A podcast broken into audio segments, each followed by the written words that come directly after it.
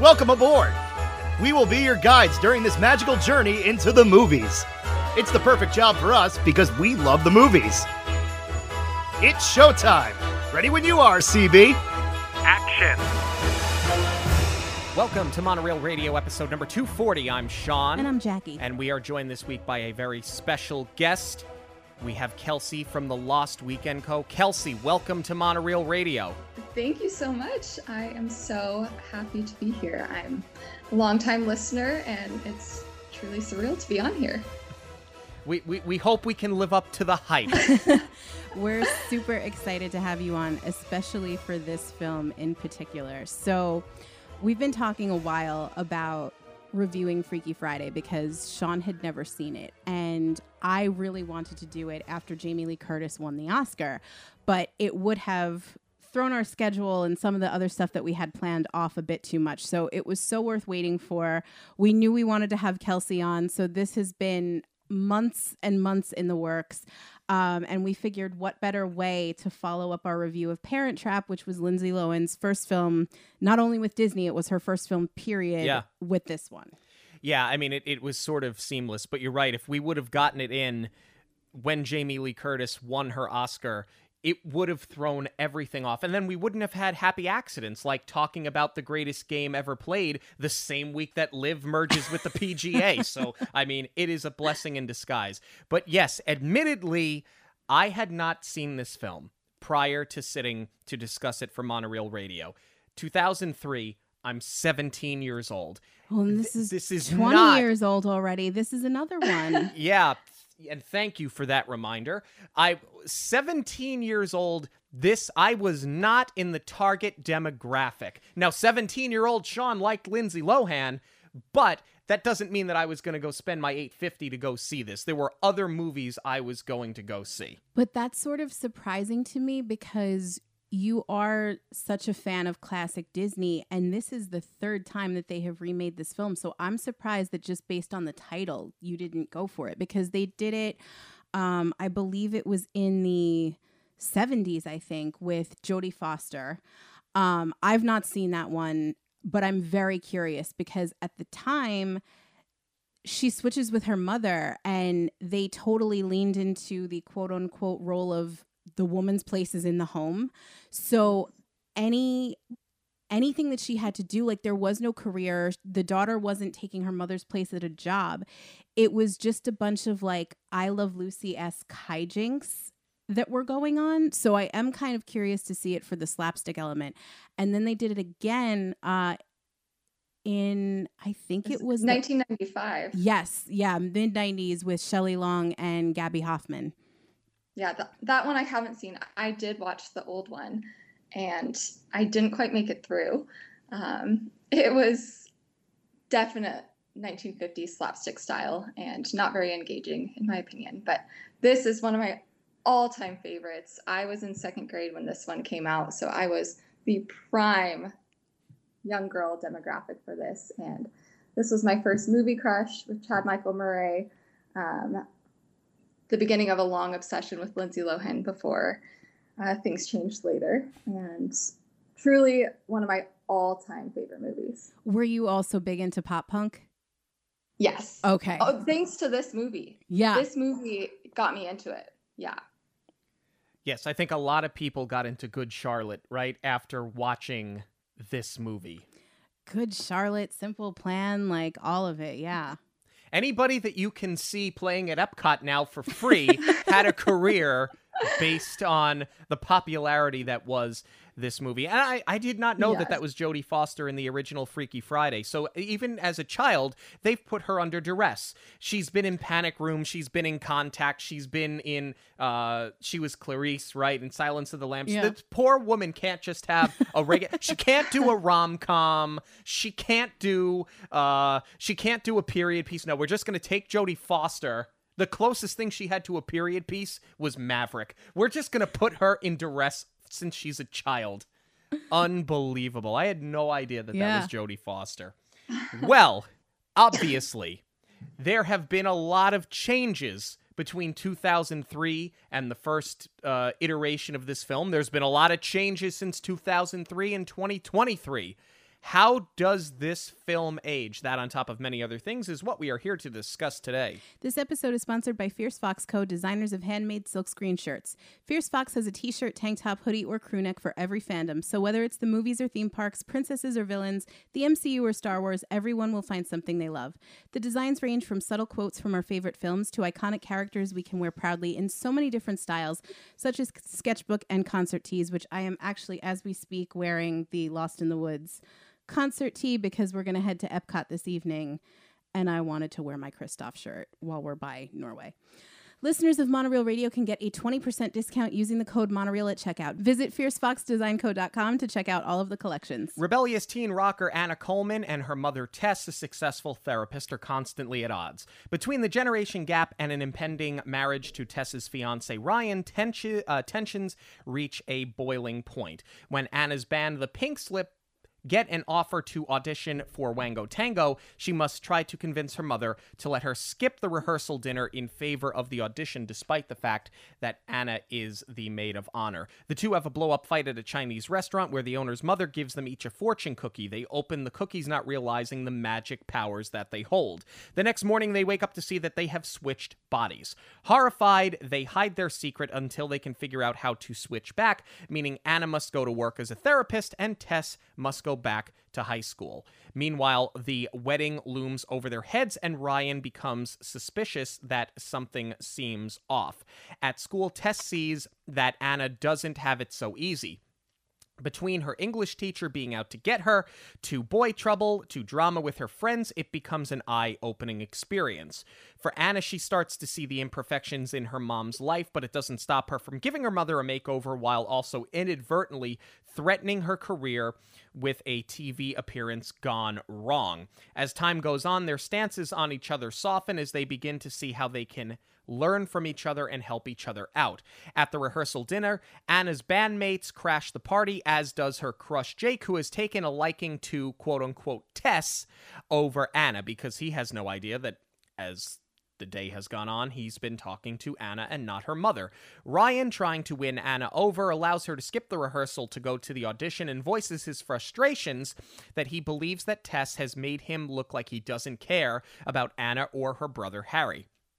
With some help from Anna in Tess's body, the pink slips nail their audition. Back at the rehearsal, Anna, as Tess, gives an empowering speech about how Ryan is accepted into the family. Having mended their relationship, Anna and uh, Tess are switched back into their rightful bar- uh, bodies, where the next day, Tess marries Ryan, Anna kisses Jake, and her band plays at the wedding party. So, for those who know the plot of this film, I know this seems like I kind of rushed through it, but this is one of those movies, and we we have this. I don't want to call it a problem, but we're it's a difficulty explaining a plot like this. We kind of have the same difficulty when we're talking about Marvel films, especially once the multiverse got introduced, right? Because you've got multiple versions of the same character. This one's here, this one's here, this one's in this one's body, this one's an imposter. So we tried to simplify it because this movie really does flash back and forth. Like on paper, I don't think that the film reads as well as it plays on screen. I would agree. It, there's definitely a lot more layers to it, but just having done the Parent Trap last week and having listened to our review of the Hayley Mills Parent Trap, how many times did we flub Susan in so and so's body or Hallie as Annie? So, yeah, we'll we'll do our best to keep it simple here. So let's go from the opening credits. I love the open of this film, how you have the Turtles version of Happy Together into that pop punk late 90s, early 2000s version of it. The generation gap just there like it's i think that it's so underappreciated how perfect it is I knew you were going to say that. Um, I love that transition. I wish they would have kept it going though, where they would have kept the original Turtles version while they were focused on Tess, and then they would have kept cutting back and forth to the pop punk version of it when they were focused on um, Anna. I didn't even think about how important that opening scene was. My parents loved this movie too. This was like the one movie as a family we could all agree on. And my dad was so into the music of this one. And I think it is just that perfect transition in the beginning of things that connect to both of us. Um, and then also just that opening scene transitioning into the second version of the song and teenage Anna and her being pulled out of bed. And it's just so, such a classic early 2000s movie, plus that taste of my parents' generation. It's just, it's perfect. Yeah, no, it was the perfect song choice and the blend was so seamless. The only thing that yeah. is so unbelievably distracting to me is how dirty Lindsay Lohan's feet are. Like, did oh no oh one on set tell this girl to clean? first of all, oh, I do every single time. It is so jarring. I'm like, first of all, the set is filthy. Like, somebody vacuum this thing. and I just can't believe that no one told her and they let her go on like that.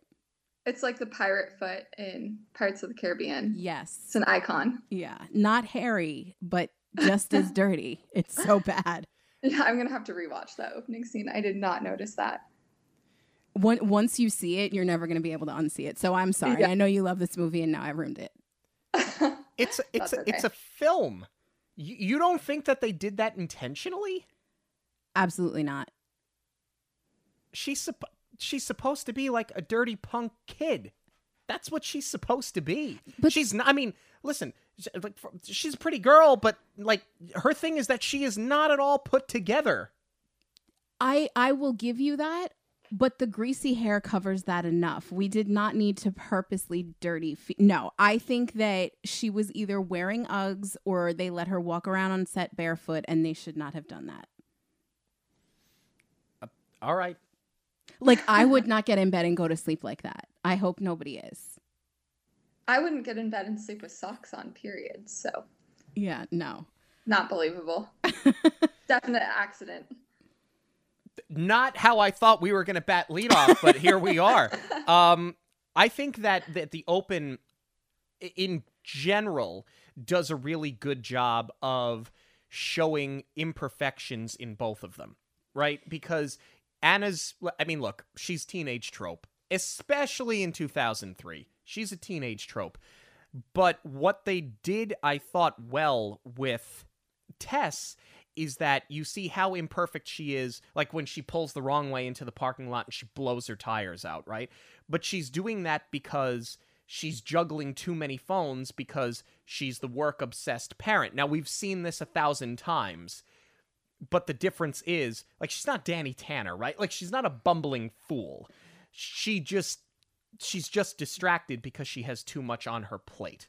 I agree. Um, I think they did a really good job of developing these characters very quickly through montage.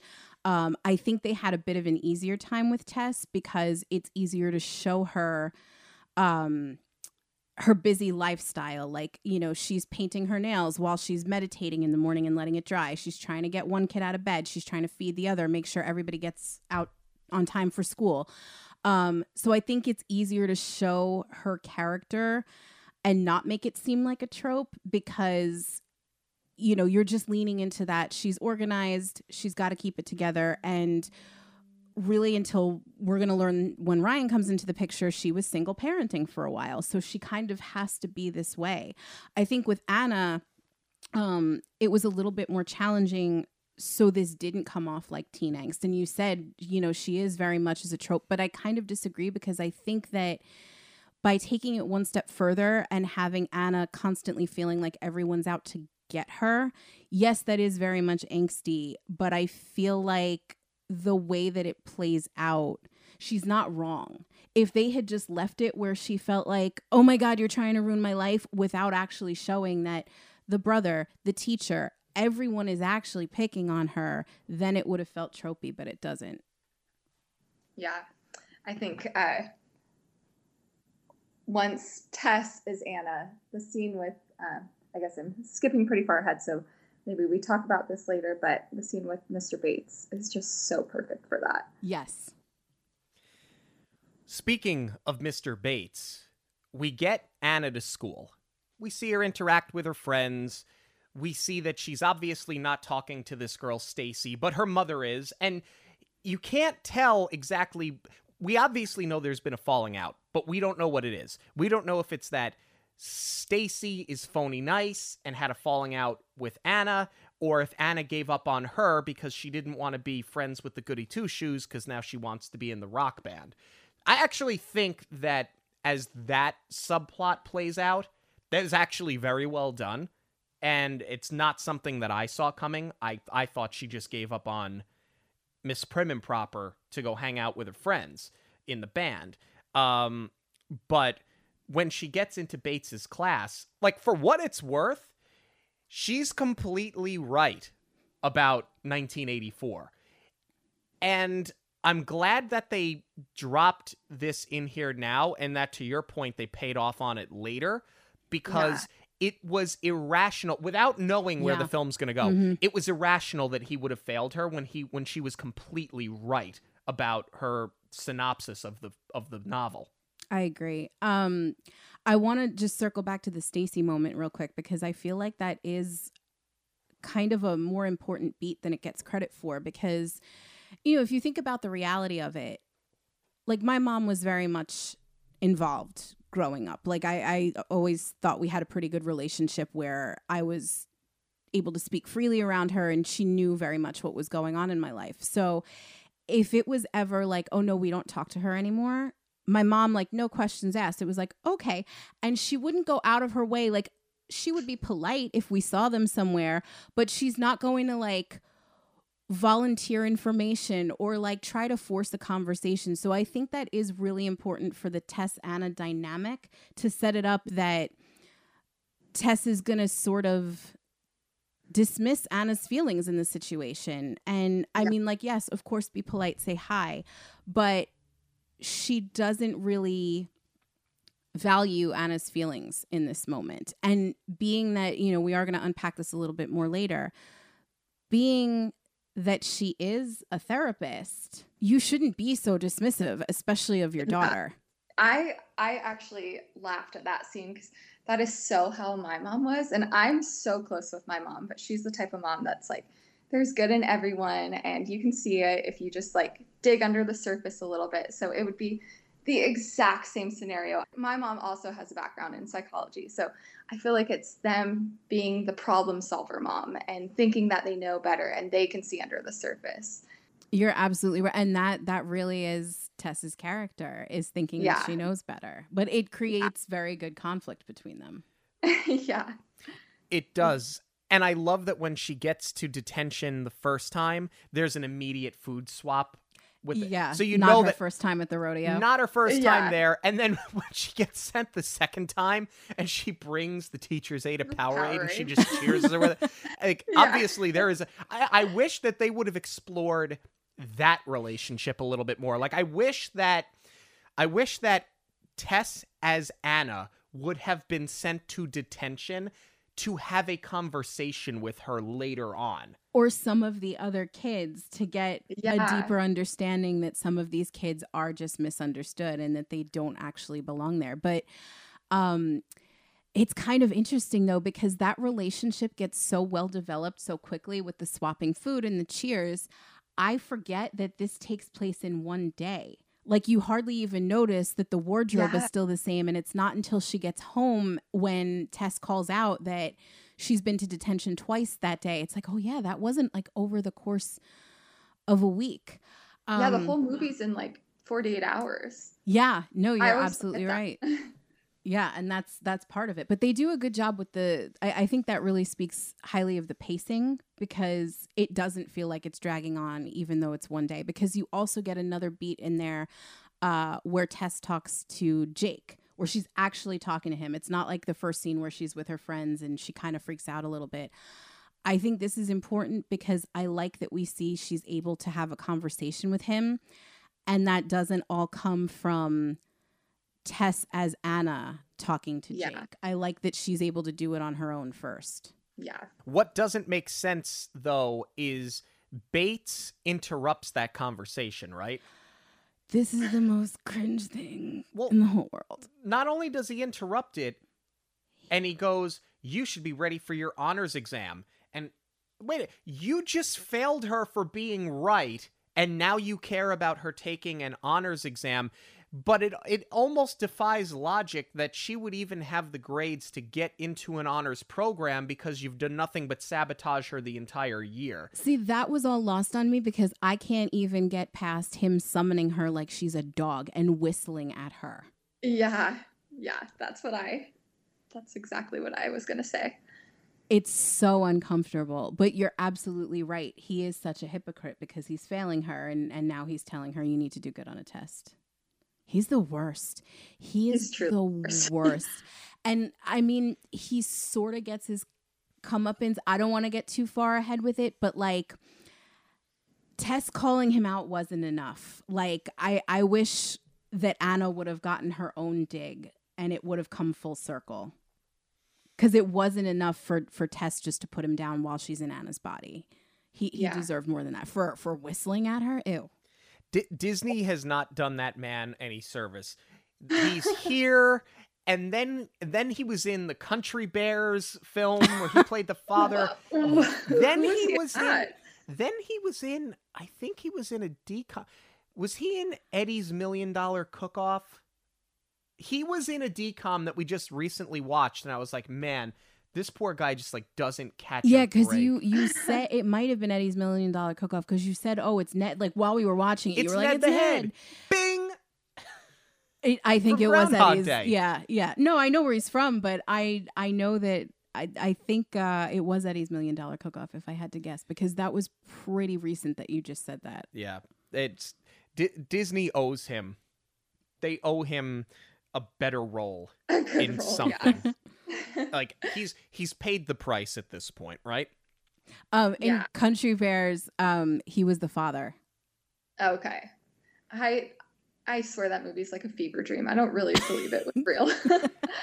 If it's I think so we obviously we talked about it on the show. I'll link it in the show notes for anybody that wants to go back and listen to it. I will die on the hill that it's either the greatest film of all time or one of the worst films ever or made. the worst. it there's no in between. It it's not like The Room, which is the har- worst film of all time, but now you like it for how bad it is. Country Bears is either a horrific train wreck fever dream of a film, or it is the most brilliant Spinal Tap parody that Disney could have ever come out with. And because you don't know if it's supposed to be taken seriously or not, I lean into it being a parody that is just so good you think it's awful. I think Christopher Walken tells us everything that we need to know about whether gonna it's a have to parody or rewatch not. when he had when he sm- oh no country bear hall boom i think it's, it's oh there's th- that that is a that is a a live on facebook watch party oh, that's a good idea. Yeah, we might have I'll to tackle it. that. yeah we may have to tackle that but let's let's move forward with freaky friday here um let's talk about her let's talk about tess getting to her office and what is this is a this is a line that I want printed on a t-shirt. I would wear it 7 I would wear it 7 days out of the week because it is the most relatable line that we may have ever heard in a Disney film when Evan, right, says this morning was good, but then I got up. It is it's it is the one of the best lines in in cinema history. It it's great. It's hilarious. Um I mean, we are going to talk about some of the very dated portrayals of the patient therapist relation that this film depicts. Um but before we before we really break that down, we would be remiss not to mention Willie Garson, who is the actor who plays Evan, um, because we probably we're going to talk about the cast later, but because he's not a main character, I don't want to skip over him because he has since passed away. And at first, I was watching this and I was like, "Is that?" I remember him very specifically from Boy Meets World because he was somebody that worked in Allen's grocery store. And anytime he was oh. Leonard Spinelli was the character. And just on the name alone, they gave him so many great comedic beats, but it was always this like nervous Nelly type of a character. And he's such a great character actor. And I, I loved seeing him in this. I thought he was great. I did not know he was in Boy Meets World. I'm He gonna go- wasn't. Yeah, it was just a couple of episodes where he was guest character, cast. Yeah. but um, he Wow. he was so good in that, and he's great here too. I feel like by the second season they phased that character out. Yeah. Oh yeah, for sure. Um, but I I like that we get that view of of Tess's day to day, and then she's at the grocery store and you know spare no expense like John Hammond. She wants the halibut, not the salmon. She is doing way too much in the 48 hours leading up to her wedding. Like this should have all been done already. Yeah, she should be on PTO right now. exactly. But I think that is kind of important for the character too, because even Evan yeah. is panicking about how do I reach you while you're on your honeymoon? There's no service on the north side of the island. And she's still saying she will pick up for him, which I mean, kudos to being so dedicated to your to your patient. But at the same time, like healthy boundaries. Like yeah. she should be taking her time. So I, I think that's yeah. really just sort of an exaggeration to show um you know again how regimented she is. Yeah and i think the whole single mom personality of there's no one else to pick this up there's no one else to help which i'm sure at work there could be someone else but um, she's so used to that at home so it carries over. You're absolutely right. Let's talk about harry her little brother anna's little brother harry because now we're back in the house. We see it's it's funny when now Ryan's in the house with I with who I assume are his children from his first marriage. We don't ever find out who these two other little kids are. Yeah. I think those are Harry's friends. I That's did I think it. that. I did think that by the time they got to the um the ice cream bit. But yeah, you're right. In the beginning, it does seem it does sort of play like they're gonna be a blended family because he shows up and then they come in. Yeah. It, it's not yeah. like they were there the whole time. Um, but you can see how they're going to steal the ice cream and Ryan's going to let it slide and he's not going to say anything. And Harry does the old, oh, this, this dad thing's going to be really hard on you. I like the relationship that they start to develop with them.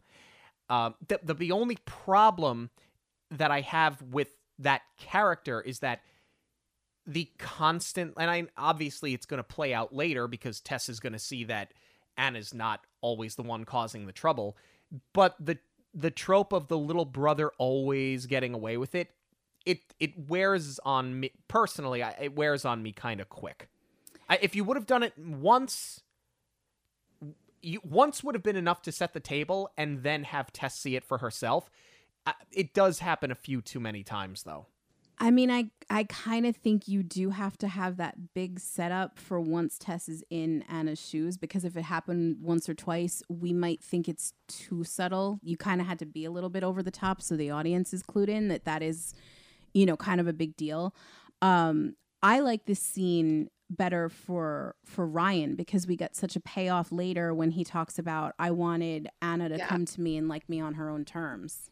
Yeah, and the way he reacts to her friends too. Yes. He's so open to being what they need. Right, because they're in the garage, they're practicing, and now it's after six o'clock, so Tess shuts the breaker off and puts an end to the rehearsal. The audio in this scene is top tier. I love how you get the muffled audio inside the house. Um, you know, and obviously the song is still very loud, but like it really does put you in the shoes of the rest of the family while band practice is going on. I I think it's great. Um, something else that was really surprising to learn though is that both Lindsay and Jamie Lee Curtis learned to play guitar for this film. Yeah. That's actually her playing. I thought that she was faking it, but they actually had the band orgy coach the, this garage band on like how to actually look like legitimate rock stars so that they weren't just phoning it in. That I, I read that surprise. about Jamie Lee Curtis, how she demanded that she be coached on how to look realistic when she's faking playing. And I was so impressed by that since that's only one little scene for her. Even even here with Lindsay too, like I should have realized she's playing because she does have a very laser focused look instead of just like enjoy. I mean, like in some of the closer shots, like where she's singing, you do get that camaraderie between the bandmates and and that sells. But when she's actually doing the solo, I I should have realized like no, she's playing. Well, it's funny that you mentioned that because I have that as a note how convincing they look when they're Yeah. playing, right? Because I- I've said a thousand times on this show, especially when we're doing a sports film, how you can tell when you just like cast a talented actor who has no athletic ability whatsoever, and you could tell that they're faking it because they just look so stiff. The same can be said about when you have a film where you cast musicians and you could tell that no whoever it is it's like man you cast them because they're talented but you could tell they have never picked up a musical instrument in their life they have no idea how Yeah. to play this guitar because they just look like a board You also ripped Hayley Mills and her double apart in the Parent Trap for that. They're Well, she was i mean, she wasn't even holding the fret. no she wasn't even holding the thing the right way that's what i'm saying and hayley mills is incredibly talented but can we also just like call the fact that they couldn't find a ba- they couldn't find another band to coach them there's something about the band orgy coaching these two actresses in a disney film Right, because their big hit was Blue Monday, which was a cover, and that was big in the 90s. This is like four years removed from their peak. But I mean, maybe that's why you get them. They're not. They're not doing. Yeah, much. they're available.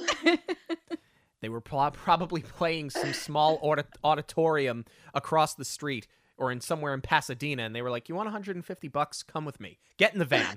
yeah. What I'm really surprised at is that they didn't have members of the band sub in for the drums and the bass because these two gentlemen are they just this film does a complete You never know who they are. them. No, Yeah. exactly. I'm surprised that they even bothered to give them speaking lines because you have to pay them now at a SAG rate because they spoke. So you may Yeah. as well have just let them be in the background and not do anything. Like I would have rather seen either orgy step in or just do a Josie and the Pussycats thing and have it be the ladies and and let them let them rock. Yeah. This scene though, I I can't move on from it yet without saying that this scene shaped my childhood. This this is why I asked for a red electric guitar for Christmas. This is why I started guitar lessons.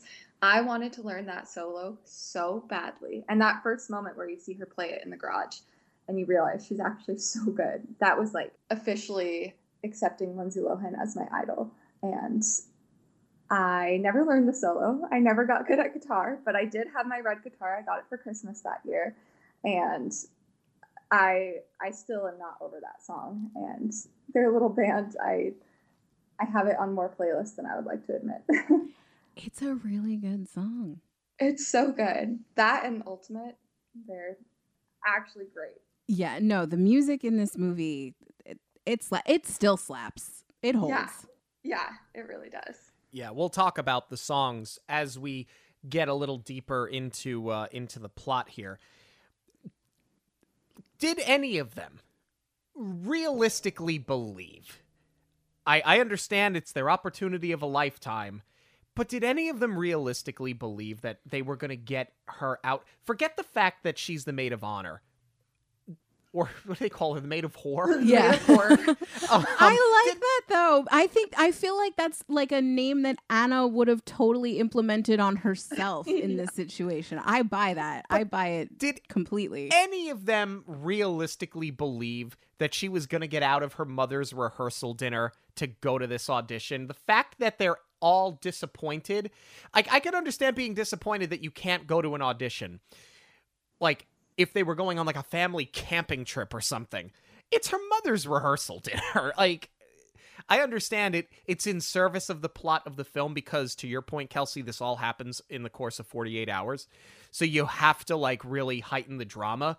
But did any of you be- realistically believe that you were going to get her out of her mother's rehearsal dinner or the fact that any of you would even ask for such a task? yeah. that is that is one of the things that I bump on in this scene because at first they give Anna crap for having a legitimate conflict, but then the friends are like, "Well, aren't you the maid of honor? So which which side are you on here?" They flip on a dime, and that's where I feel like the writing could have been a little bit better because they are basically being the voice to what the audience is thinking, but as her friends, as characters, we need to see them pick a side here. And they just should have stayed on the side of, but this is important for the band. This is once in a lifetime. You have to be here. And I mean, I think it's worth noting Wango Tango was like a huge deal. I mean, it still goes on. It's still a concert. Like they're having one this year. I think either iHeart or Kiss FM is putting it, or iHeart probably bought Kiss FM. Kelsey, um, you're the you're the LA locals, so you would know better than we I'm- are.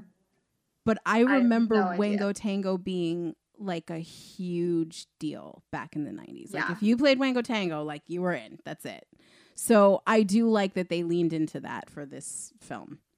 If, even though her friends completely have their priorities backwards. But what it does do is it it sets up this argument at the Chinese restaurant, right? And the argument that or actually no, I'm wrong. I'm jumping ahead. Yes, because we do get that really great scene where Anna walks in the house and Tess is just sitting at the table, like anything you want to talk about. Yes, that argument and then she removes the door, The door. yeah. which was a lot to accomplish in 10 minutes. It well, they were outside talking about Wango Tango for quite a while. I go back and forth with this because I I think you know when you're watching this movie as a teen, you're like, oh my god, that's so harsh, and and it is a little extreme because it's such a violation of privacy. But at the same time, like now I'm looking at it because I'm an old, and I'm like, that's kind of brilliant parenting. yeah. I remember after this movie, that was always the threat. Never happened in my house, but that was always the threat. Yeah, as a kid, it would seem far fetched. It seems far fetched only that they were able to accomplish this as quickly as they as they did. But I can't say that if if we had a kid that acted up that was giving us problems and going to detention multiple times a day, I can't say that I wouldn't take a door off. That door goes back on when you pay federal income taxes. That's my rule. Um, but but I think that the argument is just so well done, and and it's really, um, it's it's a credit to both Lindsay Lohan and to Jamie Lee Curtis because you could just as easily had written this off as well, typical mom daughter argument, right? Professional mom, angsty teen kid, seen it a dozen times. It's happened in every kind of movie like this. But the, the the two of them are just so talented and they fed off of each other so well that it then carries over into the Chinese restaurant. And the two of them just have so much passion in their arguments, but they sell it so incredibly well. It is very well done. The only thing that I wish they would have done is that when they're at the restaurant, uh, Anna make Anna finally vocalizes one of her issues is that Tess doesn't treat her like a daughter. She treats she treats her like a patient. I wish that would have come at the kitchen table because then it would have really built to the bigger moment when they're fighting in the restaurant. Like then I'll buy more that you're Yeah. having this blowout argument in the restaurant because you're just not going to see eye to eye ever un- until you switch. yeah. Yeah. Also, so surprising in the restaurant with Tess looking so calm at the kitchen table and then her like pulling Anna aside in the restaurant, but then fully yelling in the restaurant after all of that. And I'm also surprised they didn't sort of lean into Tess just pulling rank, like, you know, my rehearsal dinner's tomorrow. Yeah. Um, you know, can you just let me have these 48 hours? Let it be about me and my wedding. And, you know, she never she never really goes there. But that Yeah. also may, you know, speak to more of uh Kelsey's point earlier as far as, you know, Tess just being used to shouldering everything. And Yeah. she's still not gonna make it about herself, even when it should be.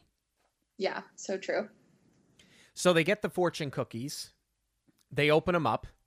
They have no idea what's happening. They're the only ones that feel this earthquake. And I thought it was interesting that this took into effect the next morning, the body swap. I thought it would have maybe happened in that moment, especially at the end of the film where it's instantaneous, where they all feel the earthquake, they switch back. But I thought it was an interesting choice that they held it until the next morning.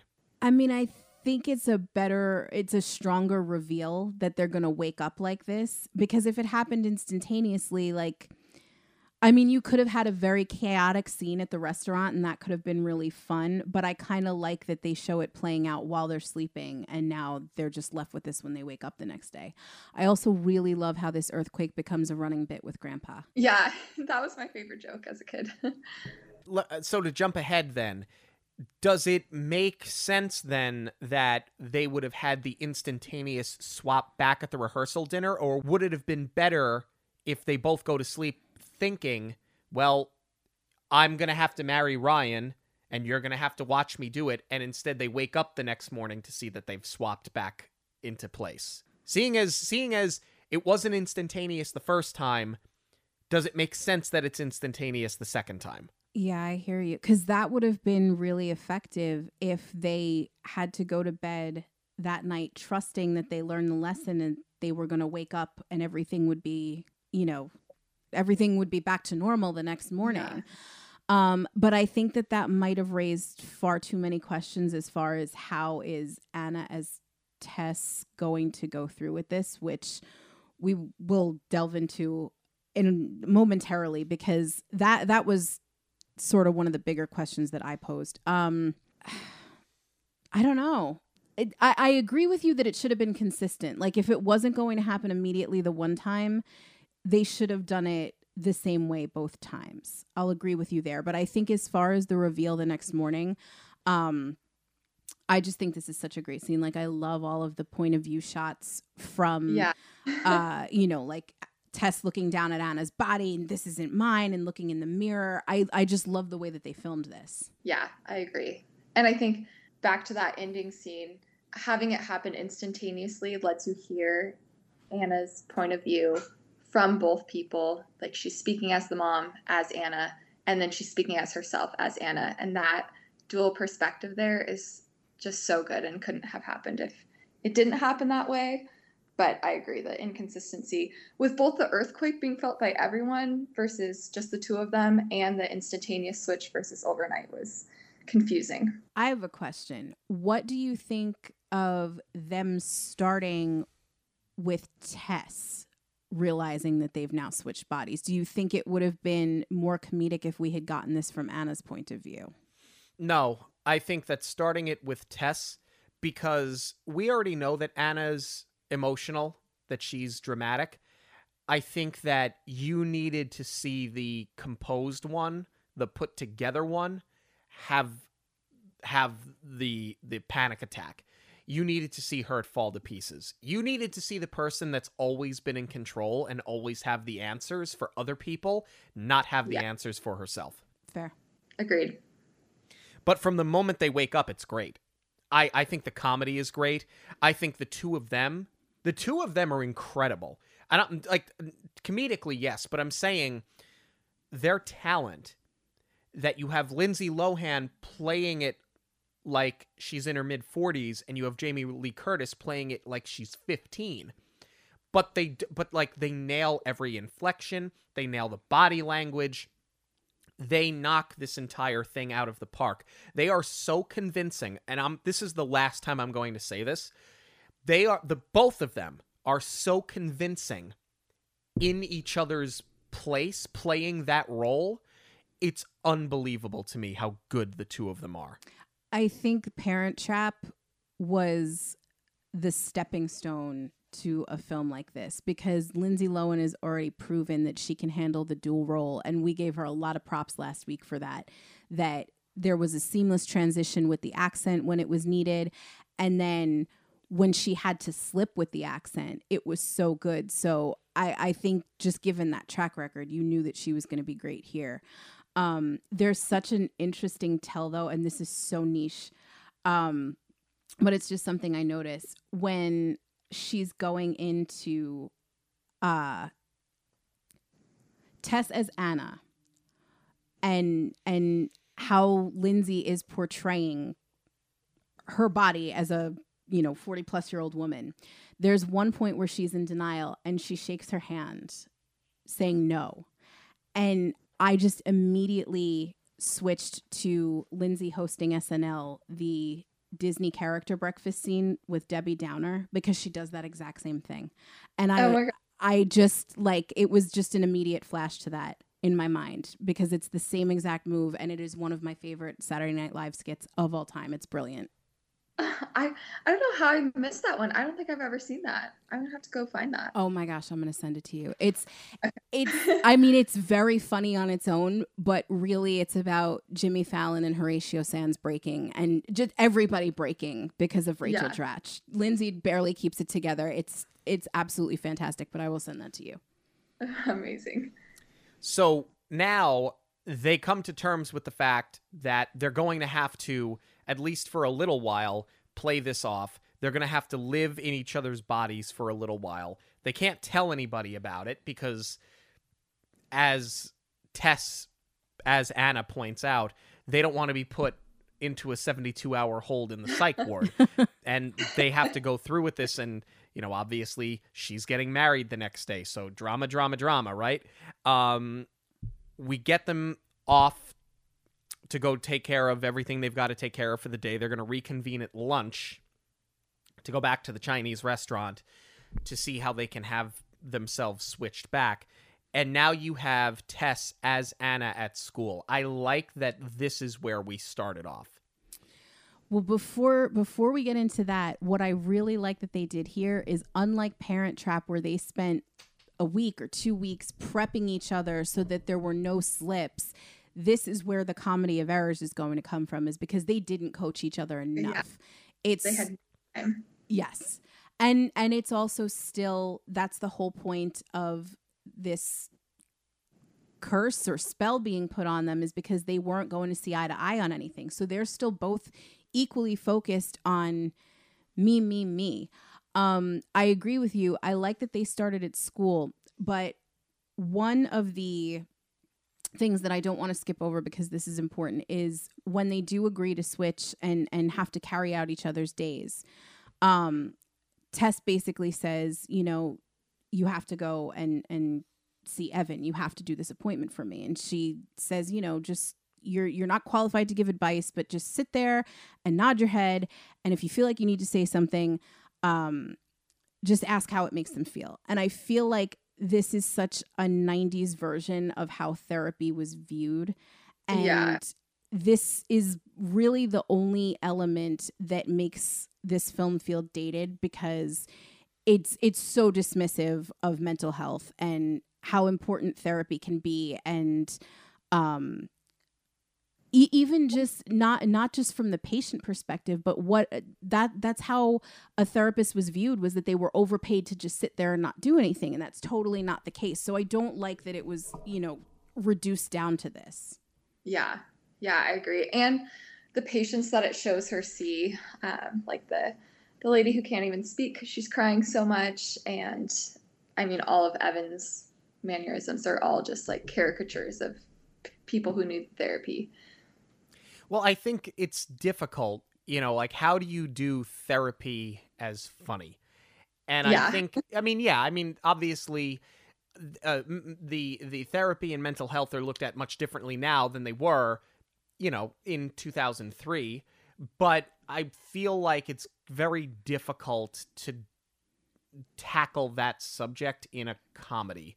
So it's like I'm it, it for a lot of people it doesn't hold up, but I'm not sure how else you could do it. right because it would have been worse if anna gave bad advice Yeah, i think I that would have been in poor taste I think they did a good job with the the mom who's expressing concerns about her daughter and um, talks about reading her diary, and Anna, as Tess, just completely breaks Tess's character and goes into like teenage perspective of advice.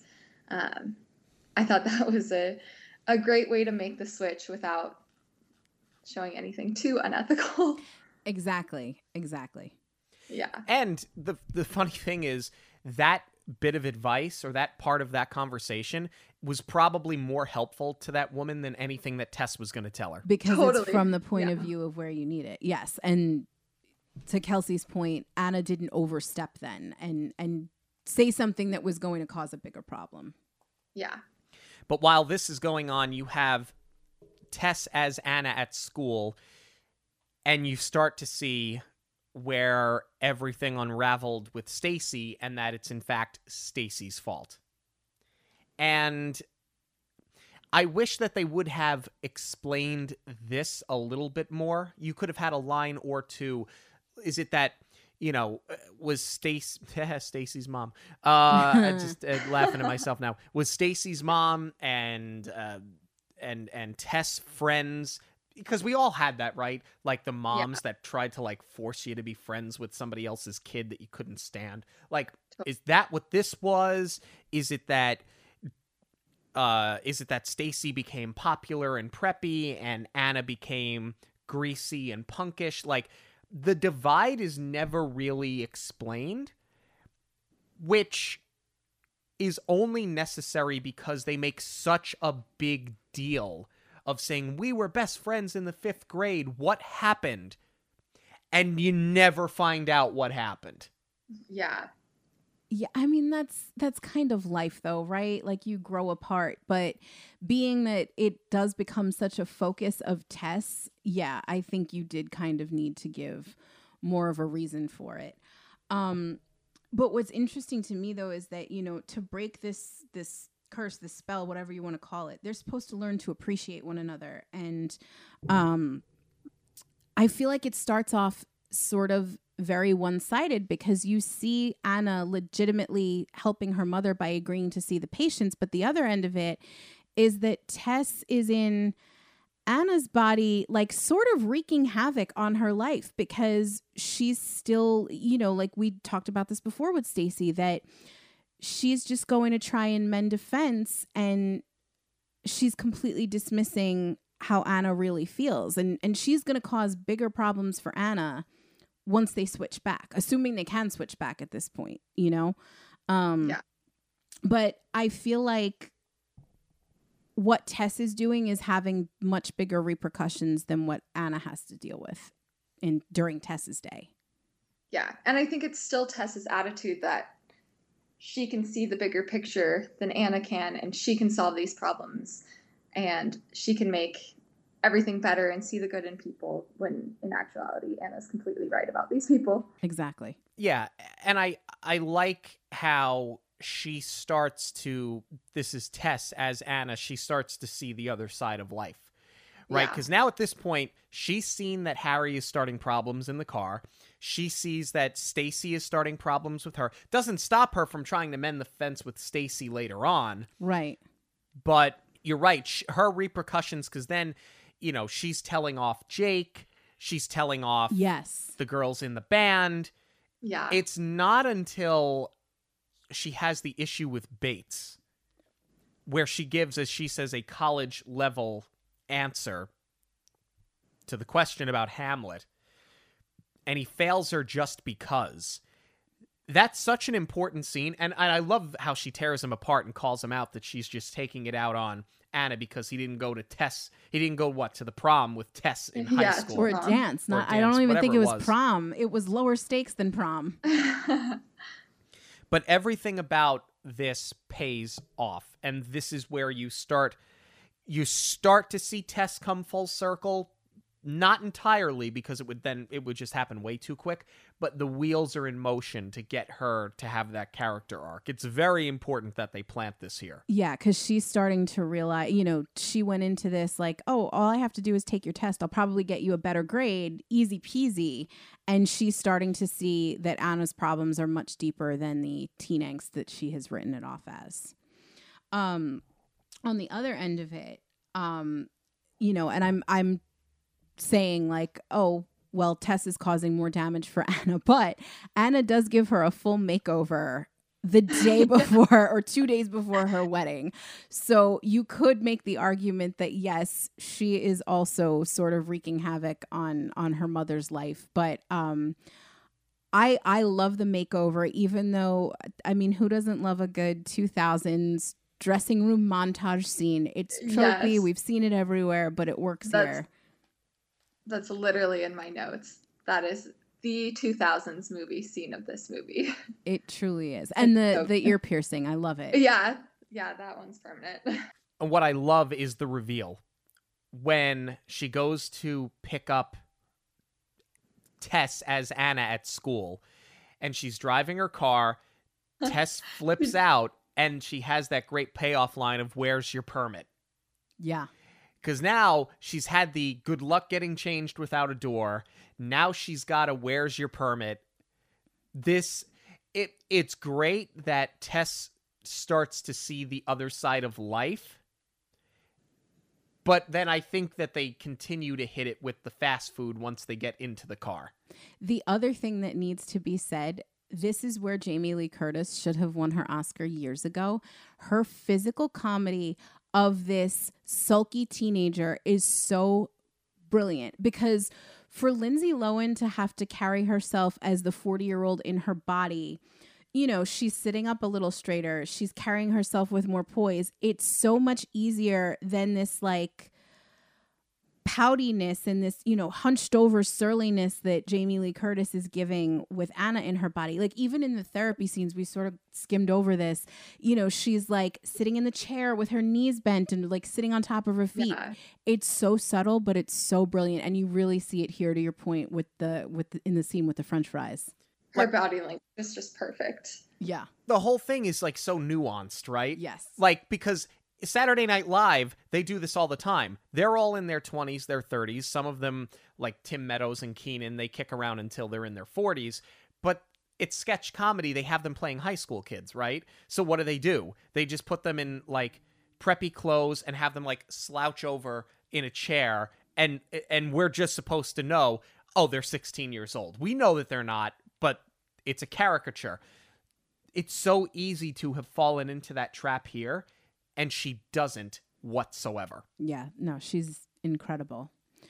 So I feel like just when you think they've sort of got everything under control, now everything is going to flip on its head again because Tess has to go take this parent teacher conference. And then there's the TV appearance. So I love that they let us catch our breath a little bit. And now everything is going to completely unravel in the afternoon, even though I th- still think Tess has way too much going on two days before her wedding. A parent teacher con like you don't reschedule that, really?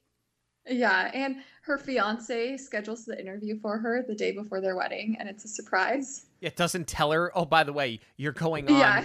what is obviously a very uh, successful, popular television show. I mean, I think it's great as far as raising the stakes in the film, but like, yeah, it it the For real reality of it, yeah, no, I've said it before and I'll say it a thousand times. There is a certain level of suspending reality that you have to have when watching a movie. A mother and a daughter are not going to eat a fortune cookie and switch bodies, but we're going to suspend that reality because then otherwise we have no film.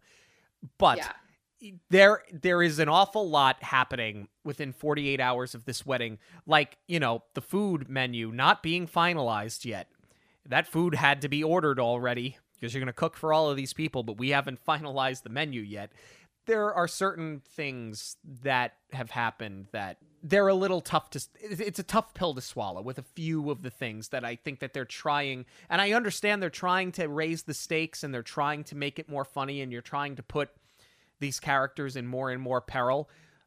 But I wish that instead of getting maybe that added five minutes of screen time where she goes on this television show where she humiliates her mother, but it kind of helps her career, but we don't see what the effect of that is. We don't see, did she sell more books? Are people calling her a quack? You know, like what is it? Like there's no there's no cause and effect for any of that. I wish that that 5 minutes would have been spent fleshing out the Stacy relationship, fleshing out you know, so, just something else somewhere in there we could have done a little bit more when that 5 minutes of screen time. Or one of the other things, and I had sort of alluded to it before, I feel like they didn't nearly lean into the idea of this 15, 16 year old is not only going to have to be put on display playing her mother at her wedding, but like, they didn't lean into her her mindset enough of like what if she actually has to go through with it? She's a teenager and she's about to get married i mean like they do lean into the comedy of um anna as tess having to avoid kissing ryan but they really didn't lean into the awkwardness of it all and i mean maybe that is Disney Disneyfying it. But I feel like this is where it would have been interesting to your point if they just had to put faith in each other enough where they were going to go to bed that night and hope that everything was set right the next day. If you know, when you were posing the question about is it um what what if they hadn't done the immediate switch? I think that if they were to have played it the same way they did in the first switch, that would have needed to be explored a little bit more of what is she going to do? Like she's 15. She's too young to be getting married. Th- there are all sorts of questions that arise with this and I feel like I would have liked to see that more than than Jamie Lee Curtis crowd surfing as fun as it is. Yeah. And I think the fact that Tess and Anna's body doesn't bring this up until at the rehearsal dinner when it's just about time for toast that they're they might have to postpone the wedding because she can't let her daughter pretend to be her and get married and the fact that that doesn't come up until that late perhaps is a missed opportunity i agree and i think that at this point because they've already spent like almost a full day as each other they already they are starting to understand each other a little bit more, this would have been a good place to insert something like that and let it breathe a little bit that there are bigger consequences at play here if they yeah. don't set it right. And instead, you know, they're still leaning into like yes, they are playing it for comedy, but like there are bigger bigger issues that they could have addressed here. Um because then after the TV appearance, we get Chad Michael Murray. Exactly. and more awkwardness as far as them being switched and and having to deal with the romance end of it because now you've got a 40 year old with a 16 17 year old like th- yeah. this is just very very awkward um i mean what i really do like though is before before the coffee house um we did get the beat of Jake with Anna where he helps her finish the test. So yeah. I like that Tess now has an understanding of what Anna really does see in him. But now you give Anna that moment herself to spend time with him, but she's still in her mom's body and the whole thing just comes off is so awkward. Yeah. Yeah, and him actually chasing her later, like coming by the house and singing to her. It's so cringy, but also was such a good scene. it's the whole thing, yeah, it's awkward when he's now pursuing the mom and I think that it was well done where well they do well it's awkward but they plant it very subtly where um she says he says to her your mom's right you're too young for me because she writes I'm stupid on Stacy's Scantron sheet, right? So like he goes above and beyond to do the right thing to help her out. She takes it one step too far. It's funny that the adult shows the immaturity and yeah. that's what he sees. But yeah, it's it's totally awkward and then you get the you get the say anything scene when he shows up later at the house, right? And he's singing Hit Me Baby one more time um, I'm glad that he wasn't holding a stereo though, because then it would have just been a straight ripoff of Say Anything. Because so many yeah. movies have done this after Say Anything, and it just it comes off as so cheap every time that they do it. Um, I, but I I have to say, having been a 17 year old guy when this movie came out, and now watching this as somebody that's closer to AARP than they are to 17. I've never. There have been certain things I've understood growing up when it came to female obsession with a certain leading man. I understood it with Mario Lopez. I understood it with Tom Cruise. I understood it with Zac Efron. I understand Harry Styles. I never understood what anybody saw in Chad Michael Murray. I'm sorry. The Coreys I understood. There I just I never could understand the Chad Michael Murray thing. CMM, it, I could never get on board. It is the combo of things he was in. This and Cinderella story were like the magic that made girls like me who were in second grade at this time have a crush on him, which looking back, I was eight years old and he was probably in his 20s in this, um, which is cringy in the same way that he's going after Tess. Um, but it was the combo of stories and the female leads, like Lindsay Lohan and Hilary Duff, with him, were what made it special. That caused a lot of drama. Well, it, it poured some fuel on the fire that was already burning over Aaron Carter. Yeah. Because, Sean, I don't know if you know this. so, Hilary Duff and Lindsay Lohan both used to date Aaron Carter at different well maybe different times i don't know if there was any cheating going on but there was a lot of beef that was going down over aaron carter and then chad michael murray made it worse because he was with hilary duff in cinderella story and lindsay lohan in this even though they weren't really dating but there there was a lot of a lot of beef going on between lindsay and hilary I, just thought you, I just thought you would want to know that, so you you, can didn't get caught up. Being that you didn't understand the Chad Michael Murray obsession, I just thought that you would like to know that piece of information. It's actually made it worse.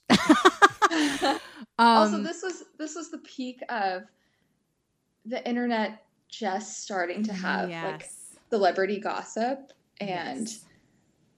I feel like I was at the peak age to be like dipping my toes into being online and it was all just like just this certain moment in time was magic. Forgive me, Kelsey, but I missed the Chad Michael Murray boat. I was a little Oh bit too old gosh. at that point. Oh, Yeah, no. no. I I didn't watch One Tree Hill. I yeah. okay, I I just didn't completely watch One Tree Hill. eluded me. It was literally just this and Cinderella story. It was probably more so Cinderella story. That was like my favorite movie. We'll have to have you back on for that one. That's like the Yeah. one iteration of Cinderella that we've not done yet. Is the Chad Oh, Michael that's a Murray good one. Cinderella It's not Disney though. Oh, it's not. I thought it think- was. I don't think so. Let me let me Google it. You you might get out of reviewing that one on the show, Sean. Lucky you. Let's see. Side note on Lindsay Lohan on this. So, did you know this was her first on-screen kiss? I I did learn that. Yes. And Jamie Lee Curtis coached her through it. Aw. They, yeah, they did seem to have a good off-screen relationship. I could I Yeah. could see her helping her out. Back to the the movie at hand. I like that they do call it out when um Tess as Anna tells Anna he definitely likes you for your mind. And that is the Yeah. whole point of this is that he got to know Anna she was more comfortable speaking to him through her mother's body than she was in her own. So they did really get to know each other. They did form that connection. So for that much it's all worth it because otherwise how how are they going to get together at the end of this movie? They're not. Yeah. It's never going to work.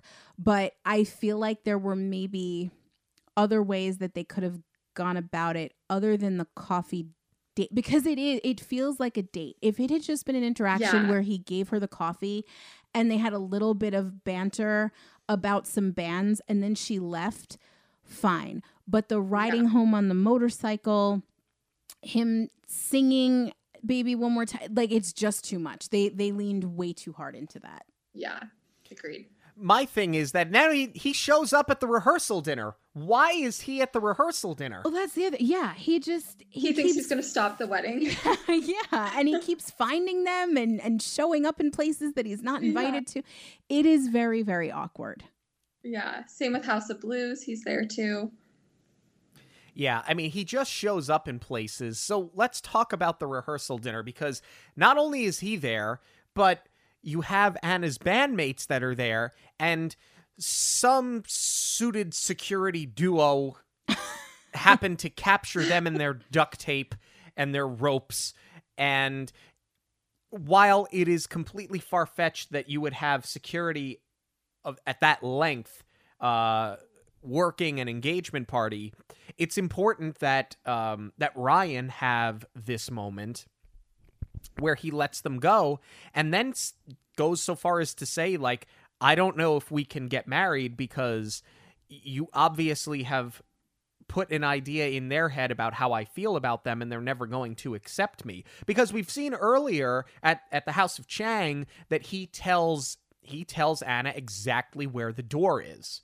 This is on top of he's letting Harry get away with eating ice cream before dinner. Like he's trying so hard and you don't know if it's disingenuous or not. So it's very important that he has this moment here. Agreed. Yeah, I think the um the band kidnapping Anna is going a bit too far, but like again, you need to get her over to the House of Blues. Um, you know, we knew at this point they were never going to listen and not respect that she had a huge conflict.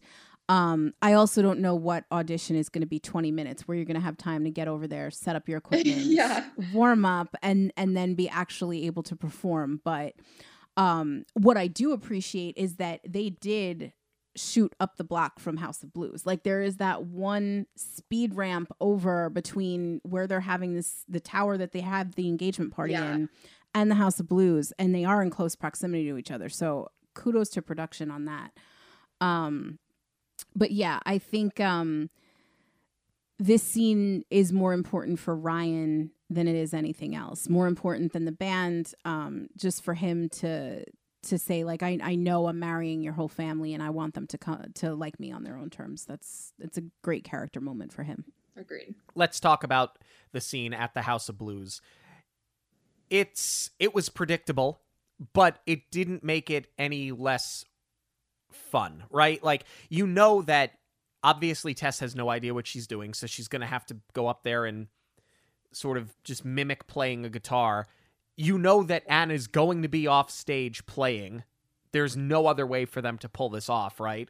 But it goes back to a conversation we had earlier about how both Jamie Lee Curtis and Lindsay Lohan did such an outstanding job learning how to play these instruments so that they could look so convincing um, that I think the scene is actually well done, in spite of the fact that Chad Michael Murray is now there.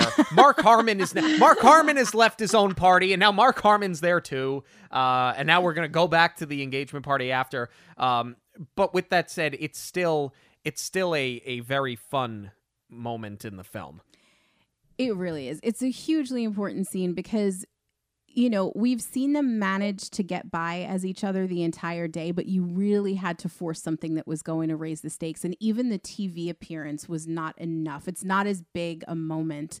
Um, and I think, you know, that's what this film has sort of been building to the whole time is to Kelsey's point earlier is, you know, she saw Lindsay Lohan in her garage band and it was inspiring to her. And I feel like we needed to deliver on that. Like for the girls that are looking up to Lindsay in this film, like you need to give her this moment.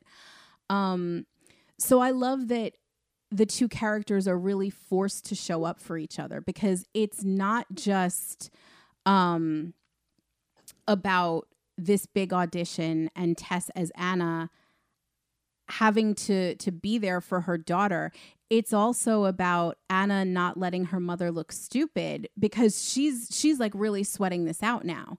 Um so I just love the moment how everything comes to a head how they are there to support each other. Um and I think this is just another brilliant performance from both of them because now Jamie Lee Curtis gets to let loose finally and and be the rock star and play that part albeit backstage but for me this is where Lindsay shines the most in this movie because once she knows that her that Anna is really covering for her and she's actually playing and all she has to do is mimic she starts having fun but she doesn't start rocking out. She's still rocking out like as a 40 year old woman would think to do and she's like mom dancing her way through this this shredding guitar solo but it's it's just so great. It's awesome I was gonna say the same. Her acting in this scene is so good. It's so bad on purpose, making it so good. And I had texted you about this. Like, how how did the crowd? How did they make this believable that she's so clearly not playing, and the crowd is going wild, believing that that solo is coming out of her at that moment, and uh, just her ability to switch switch characters from how she plays in the beginning of the movie to her playing this solo um, or fake playing this solo now is just so good and really speaks to Lindsay's talent on switching between characters moment to moment. It's so impressive. I I also like how they deliver on um like right before when Anna's trying to get Tess to go back on stage and she's like, you know, you, you saw the Stones back in the day, right? Like go Yeah. go and do what they would do. And Lindsay like, has "Not to interpret that. Yeah, exactly. um and Lindsay's interpreting that of what what she would think that her mother was dancing like back in the day. It's it's just so good. It's awesome. And this is where you get them doing a full fledged version of Take Me Away. Yes. Yeah. And, you know, the song definitely, I think the song definitely still holds up. Yeah. yeah, I agree.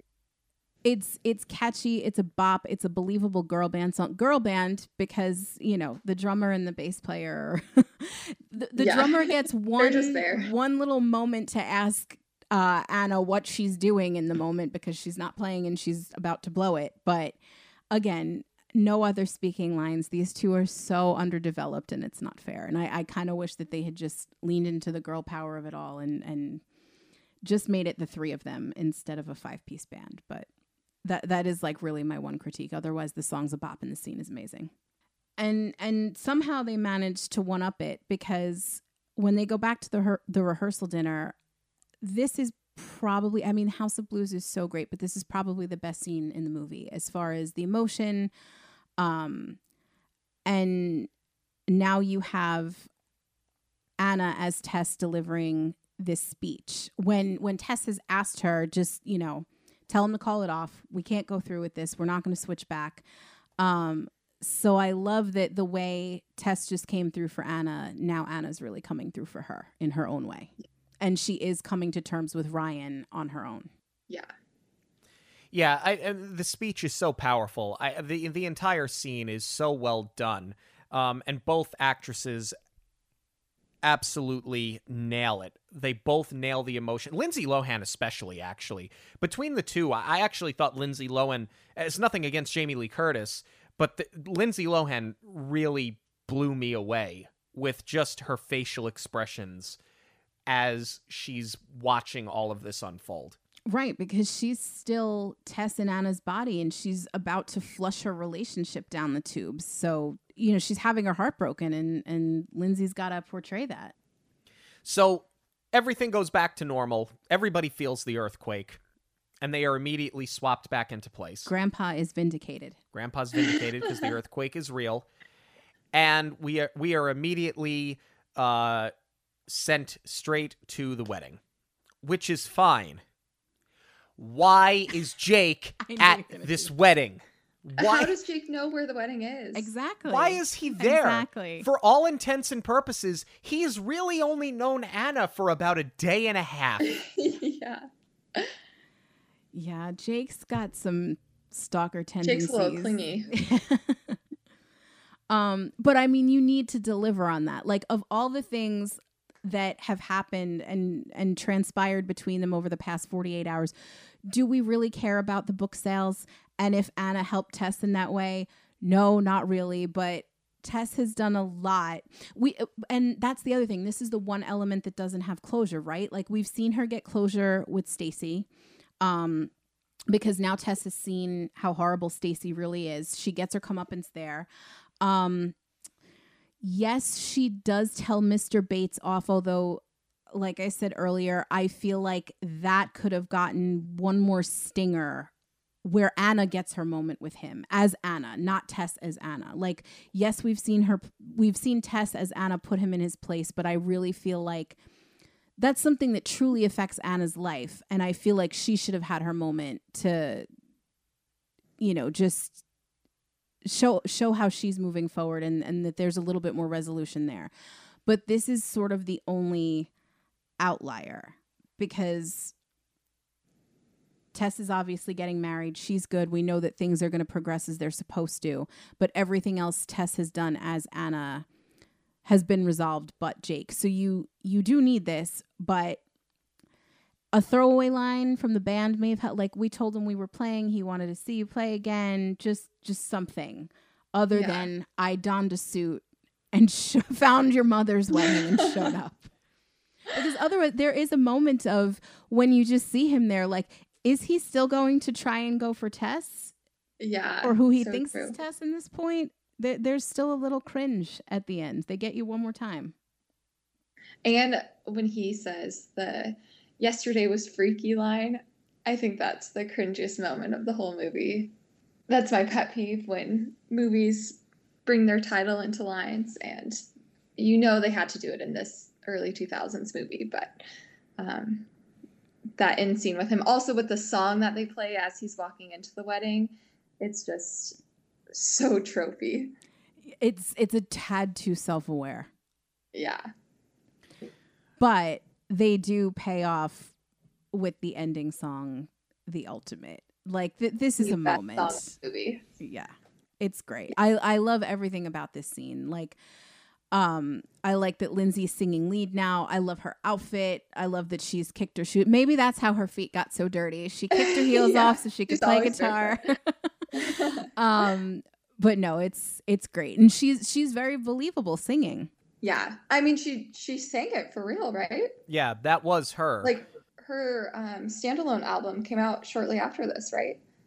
I believe so. I think this is sort of what launched her into it. I mean, I know she's legitimately singing, but I just meant like I believe her like as the lead in this girl band Yeah, yeah. or band with two no-name characters. yeah, it's it's a good song. It's a good moment for her. Uh, she sings it well, and uh, you know, I I don't always love when we have to have you know a musical number and we're gonna sing and dance over the end credits. I didn't care for it in Aladdin. I hated it in Jersey Boys. There is a certain amount of cheese that I'm willing to put on anything, and then there's sometimes too much. Um, but it doesn't take away from the fact that um, it, it's a very good song. I, I would have, I, I personally would have rather them just. Well, I mean that's the thing, right? Like her, her mother, in theory, has picked a we- has picked a wedding song, right? So they can't make this the wedding song. But everything's gone to hell in a handbasket so far. So like, why not just make this the wedding song? Was their band always booked to play at the wedding? I don't, I don't, I don't think so. I, I get the feeling that they weren't. I feel like that would have come up though because Anna always says to Tess, "You don't support the band," and Tess is like, "What are you talking about? You do garage, you know, you do practice in our garage, and and I paid for lessons and all that. That's actually a big point of contention with the two of them. So I feel like if they had planned on being the wedding band." She would have thrown that in Anna's face earlier. But I think we also, I'm realizing it now, we did need this moment for Anna because we saw her practice in the garage, but she didn't get to have her moment with the band because that was Tess. So I think you kind of needed to give her this one so we could see it all come full circle. Maybe this was practice for Wango Tango. I don't know. When when's Wango Tango? We don't even know when that is. Lo- The way this film plays everything so close together, it might have been the next day, and this was the only time they had to rehearse. So they couldn't let Anna out of rehearsal for her mother's wedding because that also tracks with this band. Yeah. All right, are we ready to talk about our cast? I think so. Yeah. All right, let's start with Lindsay Lohan uh, playing Anna. I, I said last week that after seeing her in Parent Trap, it got me so frustrated on her behalf as to what her parents did to her. And if you don't know what I'm referring to, you can go back and listen to last week's episode. The radio station that Jackie and I met working at, her father used to call in and spill the tea on his own kid so that he could become famous. Um, it it makes me even more angry after watching this because to me, she went from being like the cute child actress to actually being like a very polished, very talented adult actress here in only what Yeah. five years.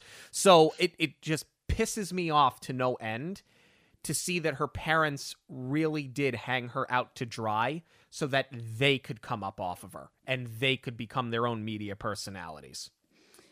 Um, yeah, I mean, I it- it's easy to see how she handled this material so well coming from the parent trap because we've seen her nail the dual role already and I feel like this just takes it one step further because now she doesn't have to play opposite herself and have like full control over what she's doing. She really had to embody Jamie Lee Curtis. Um, and I think that she nailed that. And I love the progression here because I feel like in this more coming of age film, you can see the jump even to Mean Girls because you see how she's handling um, the material as far as carrying a high school movie.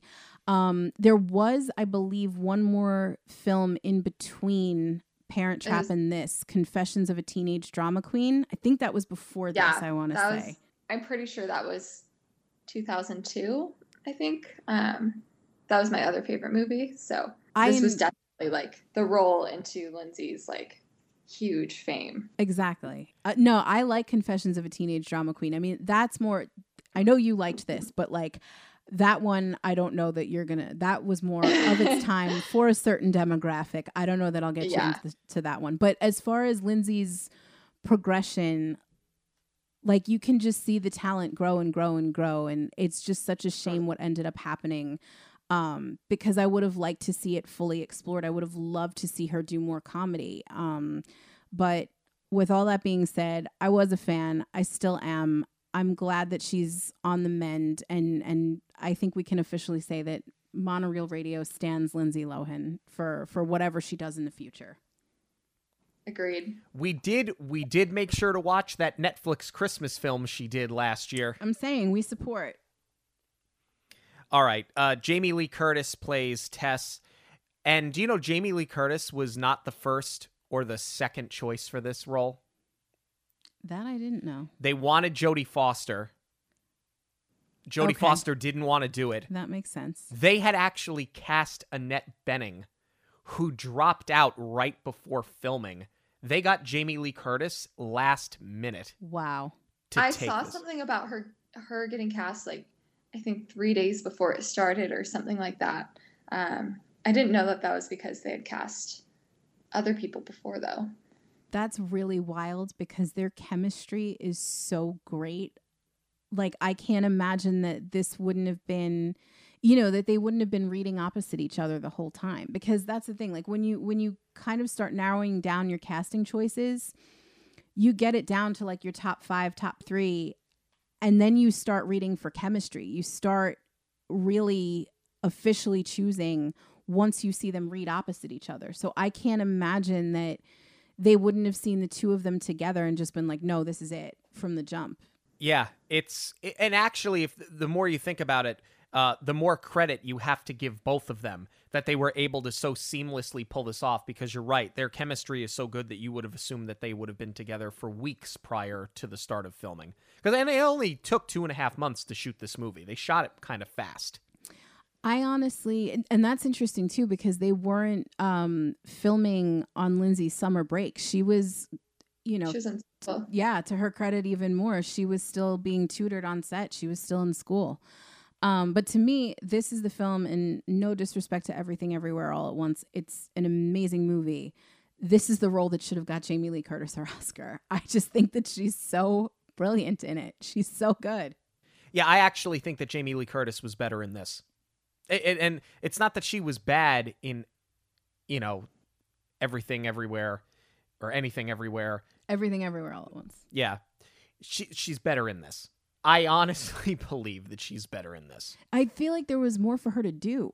I haven't seen a lot of her later films, but I agree. I think she's just so, so good in this. And I remember there was some bonus feature on the DVD of this that I watched, and it was them like behind the scenes, and you can just see Jamie and Lindsay's rapport off camera so well. And you can really tell that Jamie like coached her through so much. And so it's not surprising that they played each other's characters so well since they were friends on set too. But I just think she's so good in this. And I love her in Christmas with the Cranks too. I know that's not a super well loved movie by a lot of people who have good taste in movies. Um, but I think this is her best role of the films I've seen her in. I love Christmas with the with the cranks. Okay, thank you. Yeah, no, it's gr- that. Yeah, it's not one of like my Christmas staples, but I do enjoy it. It's so good. I I, I have honestly terrible taste in movies. Usually, Rotten Tomatoes rates my favorites around thirty percent, but I was surprised to see this one is actually higher ranked. But I know Christmas with the Cranks is down there. I love Tim Allen, so yeah, that movie yeah. that movie is always ranked kind of high on my list as well. Okay, uh, let's talk about Mark Harmon playing Ryan. Mark Harmon was a mega star when this film came out because he was on NCIS.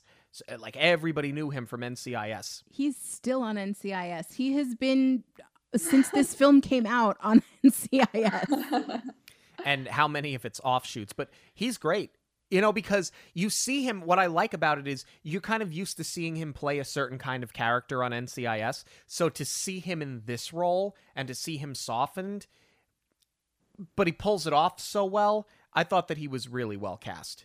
I also think that a character like this is normally very one dimensional. I don't think that they're written as deep as Ryan is in this film. Like I I love that they give him his moment where you know they did sort of have that late 90s early 2000s power couple dynamic of like he knows that Tess is a workaholic um but he's also respectful of her having been a single mother because she was widowed. Um, so he he does respect her career. He lets her do whatever she needs to do. He's willing to give her a ride when she can't get to work. You know, he is very very supportive and I think that you could have just left him in that space and not developed the character, but I love that he comes full circle. I love the moment um, at the rehearsal dinner where you know he says don't don't don't paint me into this role because otherwise this is not going to work. Um and i love where he lands with anna at the end. Ryan malgarini plays harry coleman her younger brother and i thought that he was fine. Um i, I feel like he could have been any little brother um but I, I think that he has that really wonderful moment when tess where Anna as Tess goes to the parent teacher conference and he's you know she sees that he wrote this essay about why my sister is the best. Um it's a nice moment. I just wish that he would have explained a little more why he doesn't want to admit to her that she's cool so he'd rather fight with her and live with this secret. I think it's about the time that they spend together and less about him looking up to her or not. It's just how how they choose to spend their time um, and how they are able to relate to each other. But I think this really speaks to the writing because again, this could have been like a very much a trope of a younger brother character where it never got much further than the you know physically picking at each other all the time and him reading her diary and sneaking into her room. I love that they took it one step further. And this is where as unrealistic as it is to schedule a parent teacher conference the day before your wedding, uh, I think it really works in this case because you do get that moment of understanding with him. And I don't know, it, it might just be me, but growing up watching this, I always thought that he sort of knew what had happened. And that's why he put up with Anna in Tess's body kicking him in the butt or or you know retaliating or never questioning why his mother is turning on him like this. I always kind of got the impression that somewhere deep down he might have known. I could see that. I think I never read it explicitly as that, but I, I saw him being so comfortable with his dynamic with Anna that he wasn't he felt at home with that dynamic so he wasn't like traumatized by his mom. Harold Gould plays Alan, their grandfather, Tess's father. He's hysterical. He really is. I wish he had gotten more screen time and more to do than just run from earthquakes. like when he runs out of the house, like where did he go? I would have liked to see Ryan chasing him down and getting him back. Like just just a little bit more, but otherwise it was very funny. Yeah, he's great. And Chad Michael Murray plays Jake. Let Kelsey go first y- on this. You go ahead. you go ahead. I mean, like I said, this was my first crush on a celebrity, I think. Um, I can't say he's super talented. I can't really say what I saw in him back then. Um, but at that time, I thought he was incredible. Nowadays, I think he's any placeholder of young male actor that could have played this role. Um, I don't think there's anything super special about him, but I loved loved his character. I I mean, I think Chad Michael Murray did a good job, but I feel like he kind of got the short end of the stick because they made this character a joke, like with Yeah. the just random showing up. And see, here's the thing like, Anna's so cool and she's proven that, you know, that that's sort of been the whole thing is she's always been worried, am I cool enough for him? Yeah. And she looks up to him and his taste in music and he's got this motorcycle and you know this whole image. So when Anna finally wins him over, she's the cool one and and he sort of has to take the back seat and you know, he's the butt of the joke. So I kind of wish that they hadn't let it fall apart so much so that we see what Anna sees in him and why she's so nervous Yeah. about actually being able to get him back and and why she wants to kiss him at the end of this movie when he's just showing up at her mother's wedding. So I kind of wish they hadn't have written him off. I had questions. I remember vaguely having these questions as a kid, but watching it back, I feel like the age difference is very ambiguous. Like why why does he work in detention? I don't remember there being like work study jobs in high school. And he's also working at the coffee shop. How old do you have to be to have a motorcycle license? I don't think you could get that at 16. So the age difference, I just it feels bigger than 15 to 16. That's also a really good point too that they don't explore is why he has two jobs. Like it serves so that Tess sees that he's not this screw up who ends up in detention. Um and it helps win over her approval, but yeah.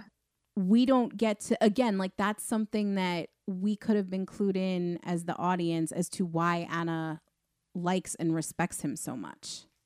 Yeah. But instead, it's baby one more time outside of the window. Um, there's two more characters I want to mention before we move on. Um, it is the ladies in the band, which again, I will die on the hill of this should have been an all girl band. Uh, Haley Hudson and Christina Vidal. Um, again, I'm going to get very niche here. I remember Christina Vidal from a Nickelodeon show Yes. called Taina, right? Did you watch Yes. Taina?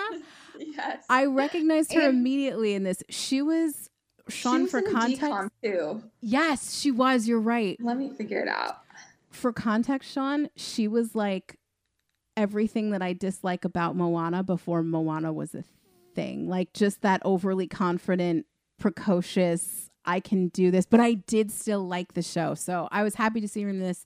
She's really singing, she's really performing. She's a fantastic performer.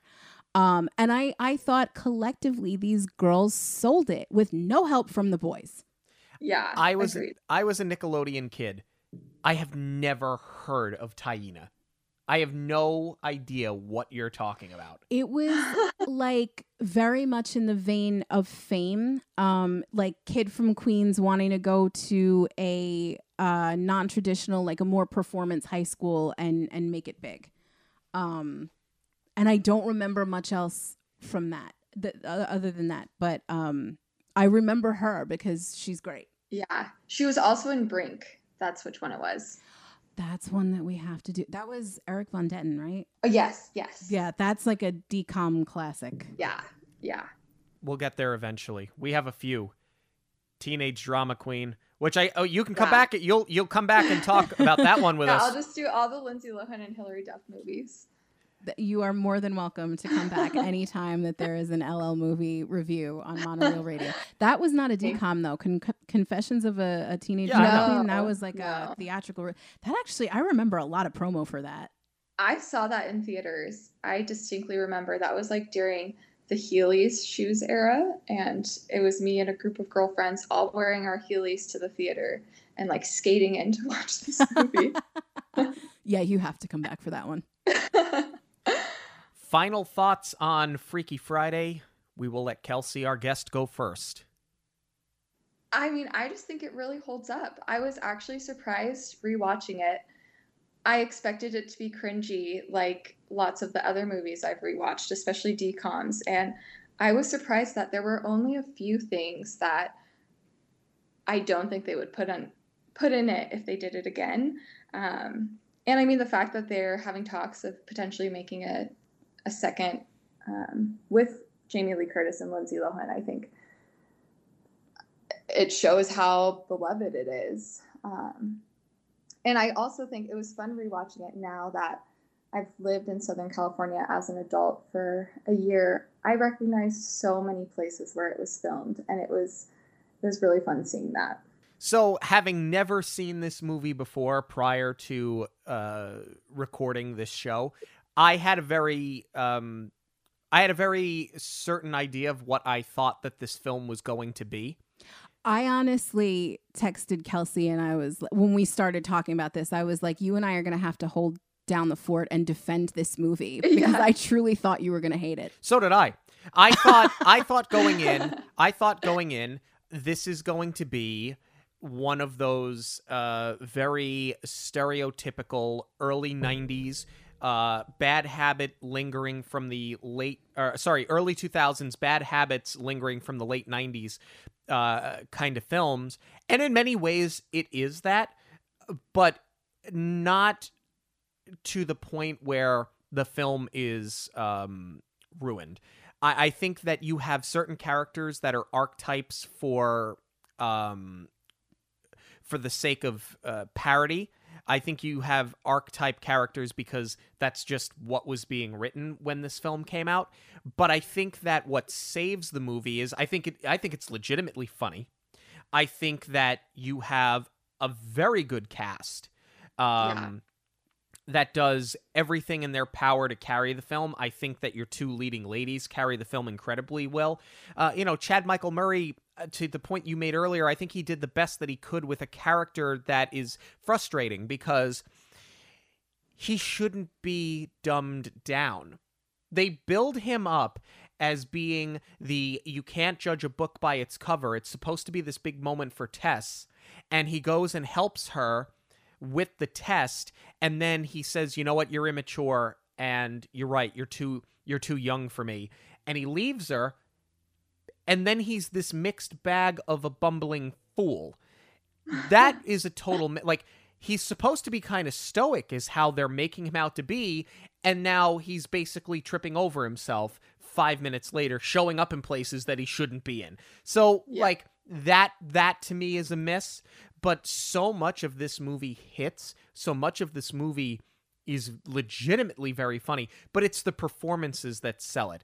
Um, i think that it's actually a really good movie. I think that the movie does hold up. Um, i would not have enjoyed this as a 17 year old um, i think that i think that i i enjoy it now because I'm watching it as an adult and I appreciate the performances. Uh, yeah, I, I think that it's it certainly does hold up. Do we need a? They're talking about doing a remake for Disney Plus, or I think they they did it. They did remake it again. I think They- for the Disney yeah, in Channel, right? 2018. I Yes. have no idea about that one. Yeah, so I'm interested to go and watch that, and I'm sure it's go- that is probably going to be the train wreck that I thought this was going to be. Yeah. Um, do we need a sequel? Eh, you know, if maybe they do it, maybe they don't. Um, it, it would certainly be interesting to see both of them come back for it. But all in all, I did enjoy the film quite a bit. That is way more than I was expecting to get from you coming out on the other side of I was prepared to be roasted. yeah, no, I I really thought we were gonna have to do battle, and I didn't want to like text you after the first time he saw it and like prep you for his reaction, but I was like, oh, okay, that that wasn't that bad. For me though, final thoughts. I'm gonna keep it short and sweet because I agree with what both of you said. I didn't grow up on this movie quite the same way that Kelsey did. I remember watching it and enjoying it as a teenager, but I'm sitting here now going like why have I not rewatched this more because it is so much fun to go back to. Um I think that other than a very dated notion of what therapy is, um it does very much hold up um and it's still relatable today but i think what really puts it over the top is what you said is the performances. And for that much as much as i don't support sequels and remakes i don't hate that we're going to get to see these two in these roles again. Um i hope that if they are going to do a sequel i mean i go back and forth not if they're going to, to do a sequel they are going to because they've both committed at this point um I don't want to see a complete retread. I don't know if I want to see Tess and Anna completely switch places again, but what I'm hoping for is that they don't make Anna a parent now switch with her daughter and then Jamie Lee Yeah. Curtis is just going to get some yeah, like quick cameo role. Like I I still want Yeah. to see both of them have as much time as they did. Um but that's going to be a challenge without doing a complete retread. But um, Yeah. I think my best case scenario for, I guess, a not great sequel is like Hocus Pocus 3. I liked it because it was so nostalgic, but I don't feel like it actually was that great of a story. Um, and I think that's my hope for this one. I would love to be surprised, pleasantly surprised, but I think the potential for that is low. Um, but just seeing them again, especially seeing Lindsay Lohan after that rough decade in the middle where uh, we didn't get anything from her for good reason, um, I think it'd be fun just to see them bantering again. yeah, and I mean her Hallmark movie was was fine by Hallmark standards, but like this is the redemption arc. I I Yeah. think like this is really what's going to put her back on the top. Yeah. Well, we want to know what you have to say about Freaky Friday. You can let us know on Twitter, Instagram, and Facebook at Monoreel Radio, or you can email us monoreelradio at gmail.com. Th- thank you, Kelsey, so much for joining us uh, for this episode of Monoreel Radio. Uh, why don't you go ahead and plug your social media, your website, and where our listeners can find your fantastic product? Well, Thank not you. just products. She's got so much going on. Kelsey has formed a whole community. And and I just love being a part of it. So thank you for coming on. But yes, tell everyone where to find you. Thank you so much. Yeah, um, you can find me on both Instagram and TikTok at Lost Weekend Co. Um, and my website is lostweekendco.com. Um, it's not planner season yet. I'm working on next year's planners, but in the meantime, you can find me on there. And Jackie and I host some Peloton community rides together, doing all the Disney rides. And I host um, monthly community Zoom sessions working on updating our planners and making sure we're on track um, and having designated time to work on our goals and connect with other Disney women. So you can find me on there for community community events right now and eventually products again in the fall. All right. Thank you again for joining us. News of the week is coming up, but first, a quick break. If you're thinking of taking a Disney trip this year, whether it's Walt Disney World in Florida, Disneyland in California, a Disney cruise, or Aulani in Hawaii, get in touch with me for a free quote. I would love to help you plan a trip for you and your family. Or even if you've already booked, reach out. I want to help get you the best deal possible. You can contact me on any of the Monoreel Radio social media outlets or shoot me an email at j.zolezzi, that's Z O L E Z Z I, at magicalvacationplanner.com. Hi, this is Kelly from Karma and Kismet, your official Monoreel news sponsor, and I am very excited to throw it over to Sean and Jackie to talk all about the Disney news. But before I do that, I want to make sure that I share with you guys where you can check out all of my Disney inspired art at karmaandkismetdesigns.com. As always, listeners of the show get a 10% discount with the code Monoreel10 at checkout to see all of Kelly's art and all of her services. It is online at karmaandkismetdesigns.com. That's karma, the letter N, kismetdesigns.com. Lots of news Th- this week. A lot of news this week, starting with Josh Gad. Josh Gad put out on social media a graphic for Shrunk, or what we thought may have been an official graphic for Shrunk. As it turns out, it's not an official graphic for Shrunk, and I'm not all that surprised that Josh Gad would do that and I, I don't mean that in a negative way. Josh Gad is definitely, I have a great respect for him for this reason. He's very assertive. He like he's very he's very polished. He's very polite, but he's very assertive um, in all of the ways that you want somebody who has for the last few years been a part of putting the company on his back when you think about what Olaf has meant and what Shrunk is or will mean when it eventually gets made. or but- even just being LeFou. I mean, Yeah. you know, there's the movie, and they were doing a Gaston and LeFou series supposedly before the writer's strike. We'll see if that comes to fruition as well. So he shares this unofficial graphic and as I remember uh, it was it's not a matter of if it's a matter of when I believe was the quote. That was the caption that he posted and that's why I didn't think it was official because normally if they do let the talent release information like that, like when they started talking about Frozen 3, the cast all posted about it, but there were dates and timelines given with it. So, being that there was nothing else attached and it was just his own personal commentary, I didn't think that was the official artwork poster. Um, but what was interesting to me is that uh, it looks almost more like an Ant Man advertisement yeah. than Honey I Shrunk the Kids because it looks very much like the Wasp. Like right. one of those characters has wings. Um, so I think we can safely call this a teaser because there is no release. There's not even a mention about production because uh, then you read the article where he got into why this has been on hold so much and now it kind of seems like everything is at a standstill because he's going back to Broadway for a little while. Yeah, basically what he said was they were days away from starting production in 2020, but then the pandemic happened.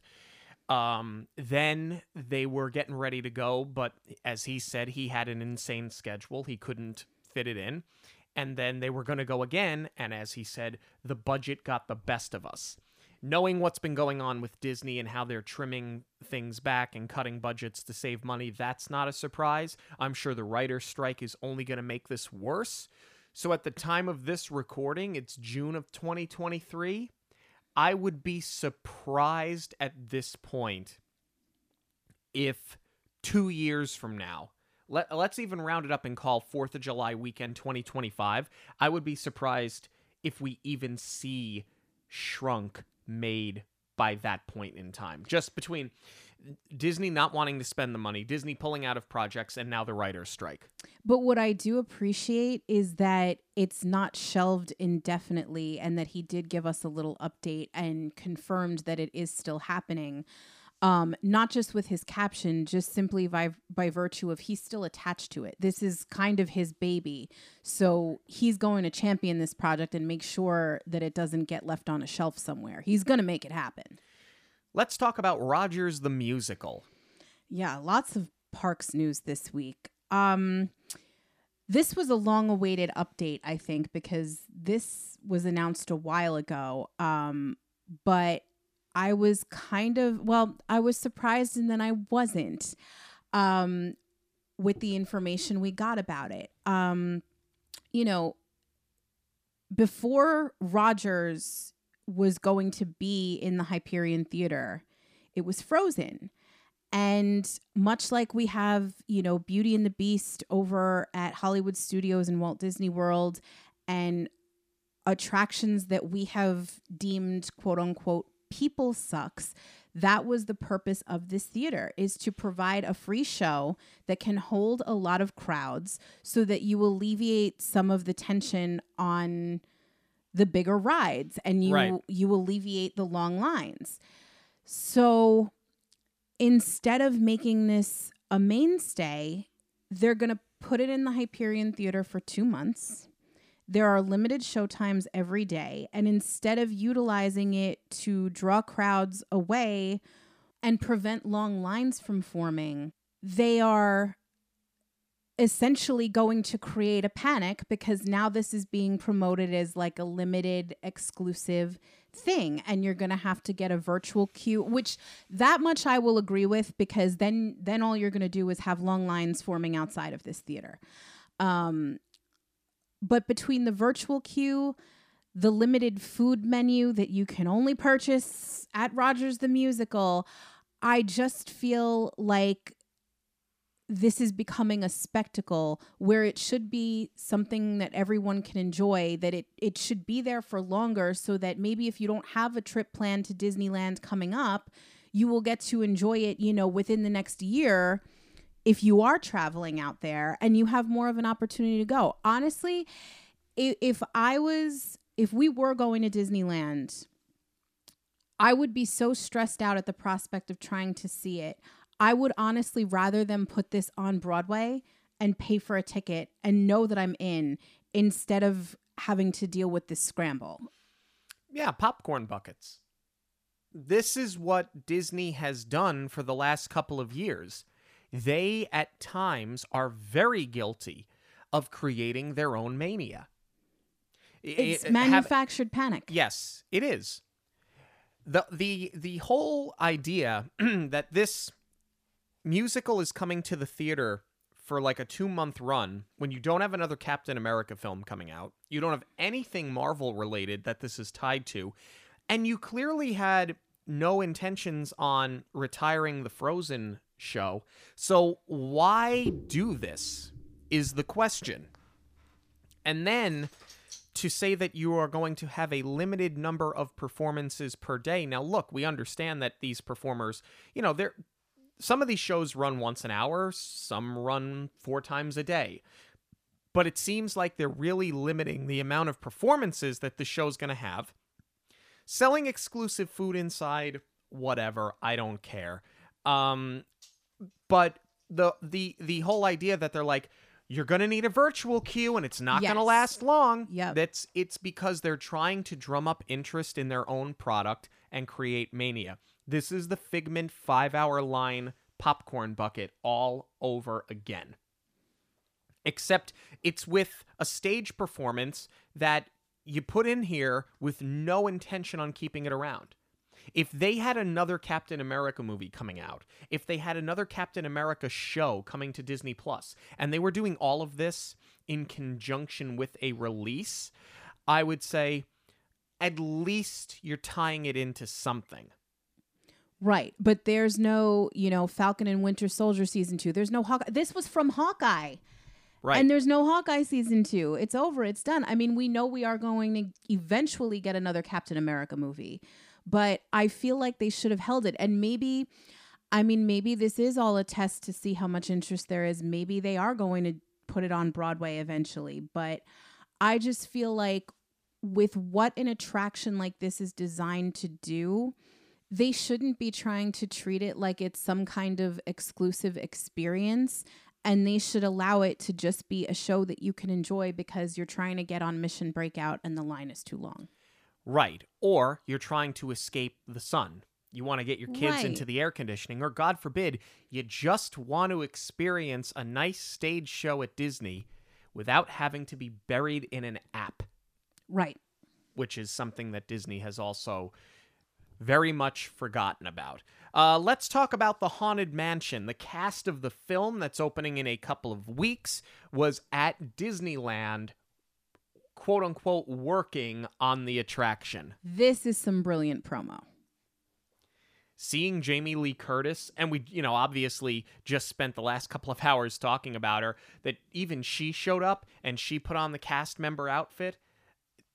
I, I, I'm not surprised because they would have Johnny Depp in Pirates of the Caribbean to surprise people. Um, so to have them do this is not a shock, but it's nice to see that the stars, especially somebody like a Jamie Lee Curtis with her star power coming off of her Oscar win, she's not too big to put on a cast member outfit and go out to Disneyland for a few hours. Well, that's it. They enjoy it. You have to have some fun with it. But I think it's worth noting that Johnny wanted to do that on his own. That wasn't even for a promotion. It was just because he loved Jack Sparrow and he wanted to do it. Um, but this is a really fun idea. Clearly, the cast embraced it. I think Jamie Lee Curtis would have stood out like a sore thumb to me, but Owen Wilson in the hat, I think I would have walked right past and not even realized it was him until he spoke. Yeah, Like he would have said, yeah, he would have needed to say like ka-chow for my head to turn. Yeah.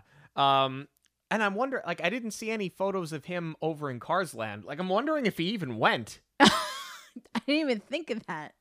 Um I think I think he was there when Cars Land opened. I think they had them on the ride. Yeah, but suffice to say he should be able to just go over there whenever he wants. Oh heck yeah, he has the uh, permanent lightning lane, if you will. Yes. Overnight, the Imagineers got the water tower installed over at Tiana's Bayou Adventure at Walt Disney World. That was fast, and I don't just mean overturning Splash Mountain. I mean, we were just there on Monday and we saw the scaffolding and it didn't look like that much was done.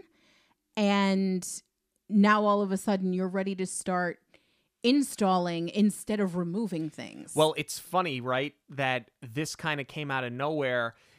You would assume that this would be one of the last things that they would put in, like a finishing touch, but it's really brilliant because now you've got this water tower that's peeking out over the construction wall. So basically, what you've just done is you've built in six months to a year, because they never get these things done on time anyway, six months to a year of advertising that Tiana is coming to the Magic Kingdom. yes. Something else that's going to be coming to Walt Disney World comes as no surprise to anybody is the spring surprise in 2024 for Run Disney. And they have started to tease the theme. It's going to be Stitch's Ohana Challenge.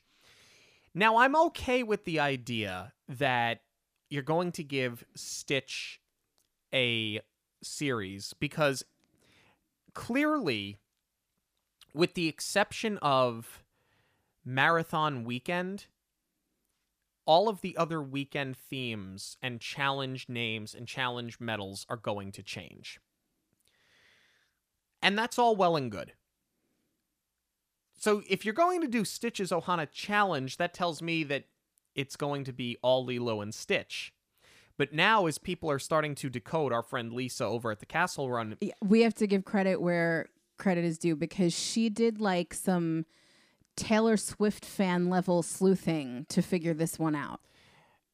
it would appear that what I believe to be the 5K medal is going to be Peter Pan. If like I don't not- I don't understand why you're going to do a Stitch challenge and it's not all going to be Lilo and Stitch. Right. I do agree with you. Before I respond to that, though, I do want to explain for those who have not seen it. So, what they did was they have like four, they look like cards almost Yeah. on a map.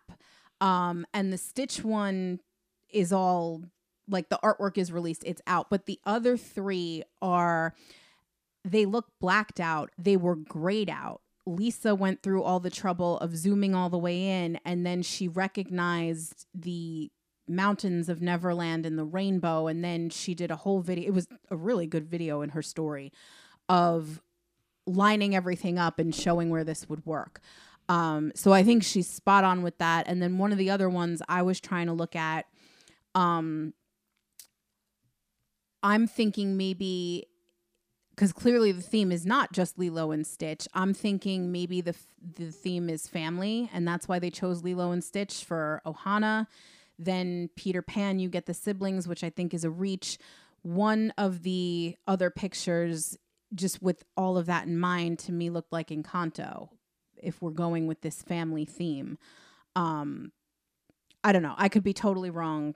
I don't really have a vested interest in it because I am not running, but where where it does sort of get my interest is that Run Disney always did a very good job of having a cohesive theme. Right. Um and I mean that has sort of expanded like instead of just doing Remy for food and wine, now they're starting to incorporate other characters or um they used to do didn't they used to do like Beauty and the Beast because that was very food centric? It was Lumiere's challenge. Yes, they did it. that's what I'm thinking They of. did it. I think they only did it once. but I feel like in more recent years, they are just trying to cover as many characters and as many movies as they can in one race so that you're appealing to more people instead of having a cohesive theme. And I mean, to me, that's a very big deal. You know, go back and listen to any episode in which I talk about Hollywood studios and what I think of the theming there. And, you know, I, I miss that. I miss when it wasn't just like appealing to the masses and trying to cram characters and IPs in and everything felt more like one one nice nor- natural flow. Yes. Um so again, maybe it's not for me to say because I'm not running and I shouldn't care so much, but I feel like this does speak to what Disney is trying to do as far as marketing as a whole, just by having so many different characters. And if they're worried about, well, you didn't get my favorite movie in there, so I'm not going to run, it tells me that they care about the wrong people running these races because the people that are running for characters and photo ops should not be running. It should be for the people who are dedicated to running, which is how this started out. They're going to fill the races no matter what. They, they, I promise you, Disney, like you can relax. You're not going to have a problem selling out these races. Yeah, I as I look at my medals that I have on the wall right now, you can see a very clear end to what used to be very cohesive theming. Yes. It's happened really in the last 2 years. And I'm I don't shut up about COVID, stop with COVID, stop with pandemic, stop with they're just throwing things together because they don't have a lot of time. That crap's over with. I have a soul medal. Now I like Soul. I like Soul. It's a good movie. Why do I have a soul medal for the Wine and Dine half marathon? There there was not any sort of running or food that can be tied to that movie where there's a connection where that would be like a fit if the theme was music like if they were leaning into you know if all four medals were very music based movies then great but yeah there there was no flow to that year And as I and I don't remember the rationale, but somebody tried to tie it in and they were like, "Oh, well there's this and it's going to be Pixar and it's going to be well we just did we're doing Pixar for Spring Surprise this upcoming year." It just seems to me like these challenges, even the Figment challenge, right? Then then it's but it's not all Figment and Dreamfinder coming Right. up for Wine and Dine. right If you want to change the characters out and you don't want it to be the same characters every year, that's fine.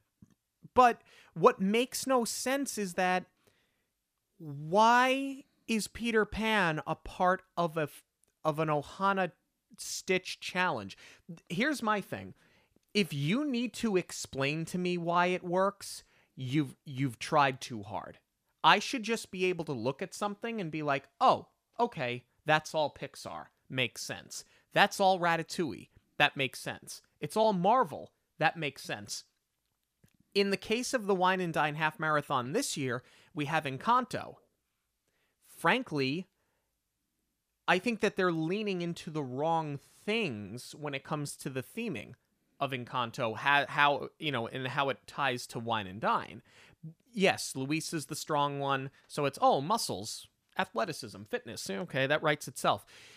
The whole idea that they built this entire theme over a two minute scene when they're sitting around the breakfast table arguing and ignoring the fact that you have an entire character who can fix people with food is mind blowing. And it tells me that as cool as the medals are going to look, something has changed where they're just throwing marketing at the wall. Yeah, to your point with Encanto, that would have been a great overall theme for a springtime surprise because you have the strong one, you have the food, which could tie into Flower and Garden, and you have Isabela, who's all about the flowers. Like that would totally make sense. But it's it's yes, it would, but it makes sense to do it for Wine and Dine, but it's it doesn't make sense how they conceptualized it for Wine and Dine. No, I'm saying for springtime surprise instead of just having one uh one Encanto medal thrown or looped in Right, with with wine and dine. But even I'm looking at your medals too. Like the first year that you did it, yes, it was Mickey, but those were so cute because you have Mickey running, you have Mickey on a passport. Like it it all worked together. Well, that was what the challenge medal was. You had Mickey on the luggage tag for the for the 10k. Then you had the wine and dine medal, which I think was a ticket. I think it was an actual or maybe it was the ticket was the was the 10k and the luggage tag was the half. And then they had yes, the passport that had some of the countries from World Showcase, and it, the passbook, the passport opened and closed. Like it's a very cohesive kind of theme. Even the virtuals, very cohesive themes. Marvel, Incredibles, attractions with the e-ticket book, like it all works. Now I just feel like they're like take popular characters that people want to see on a medal and find something in the movie that ties it all together. Oh, this one dove in a swimming pool? Okay, we're going to do a water theme.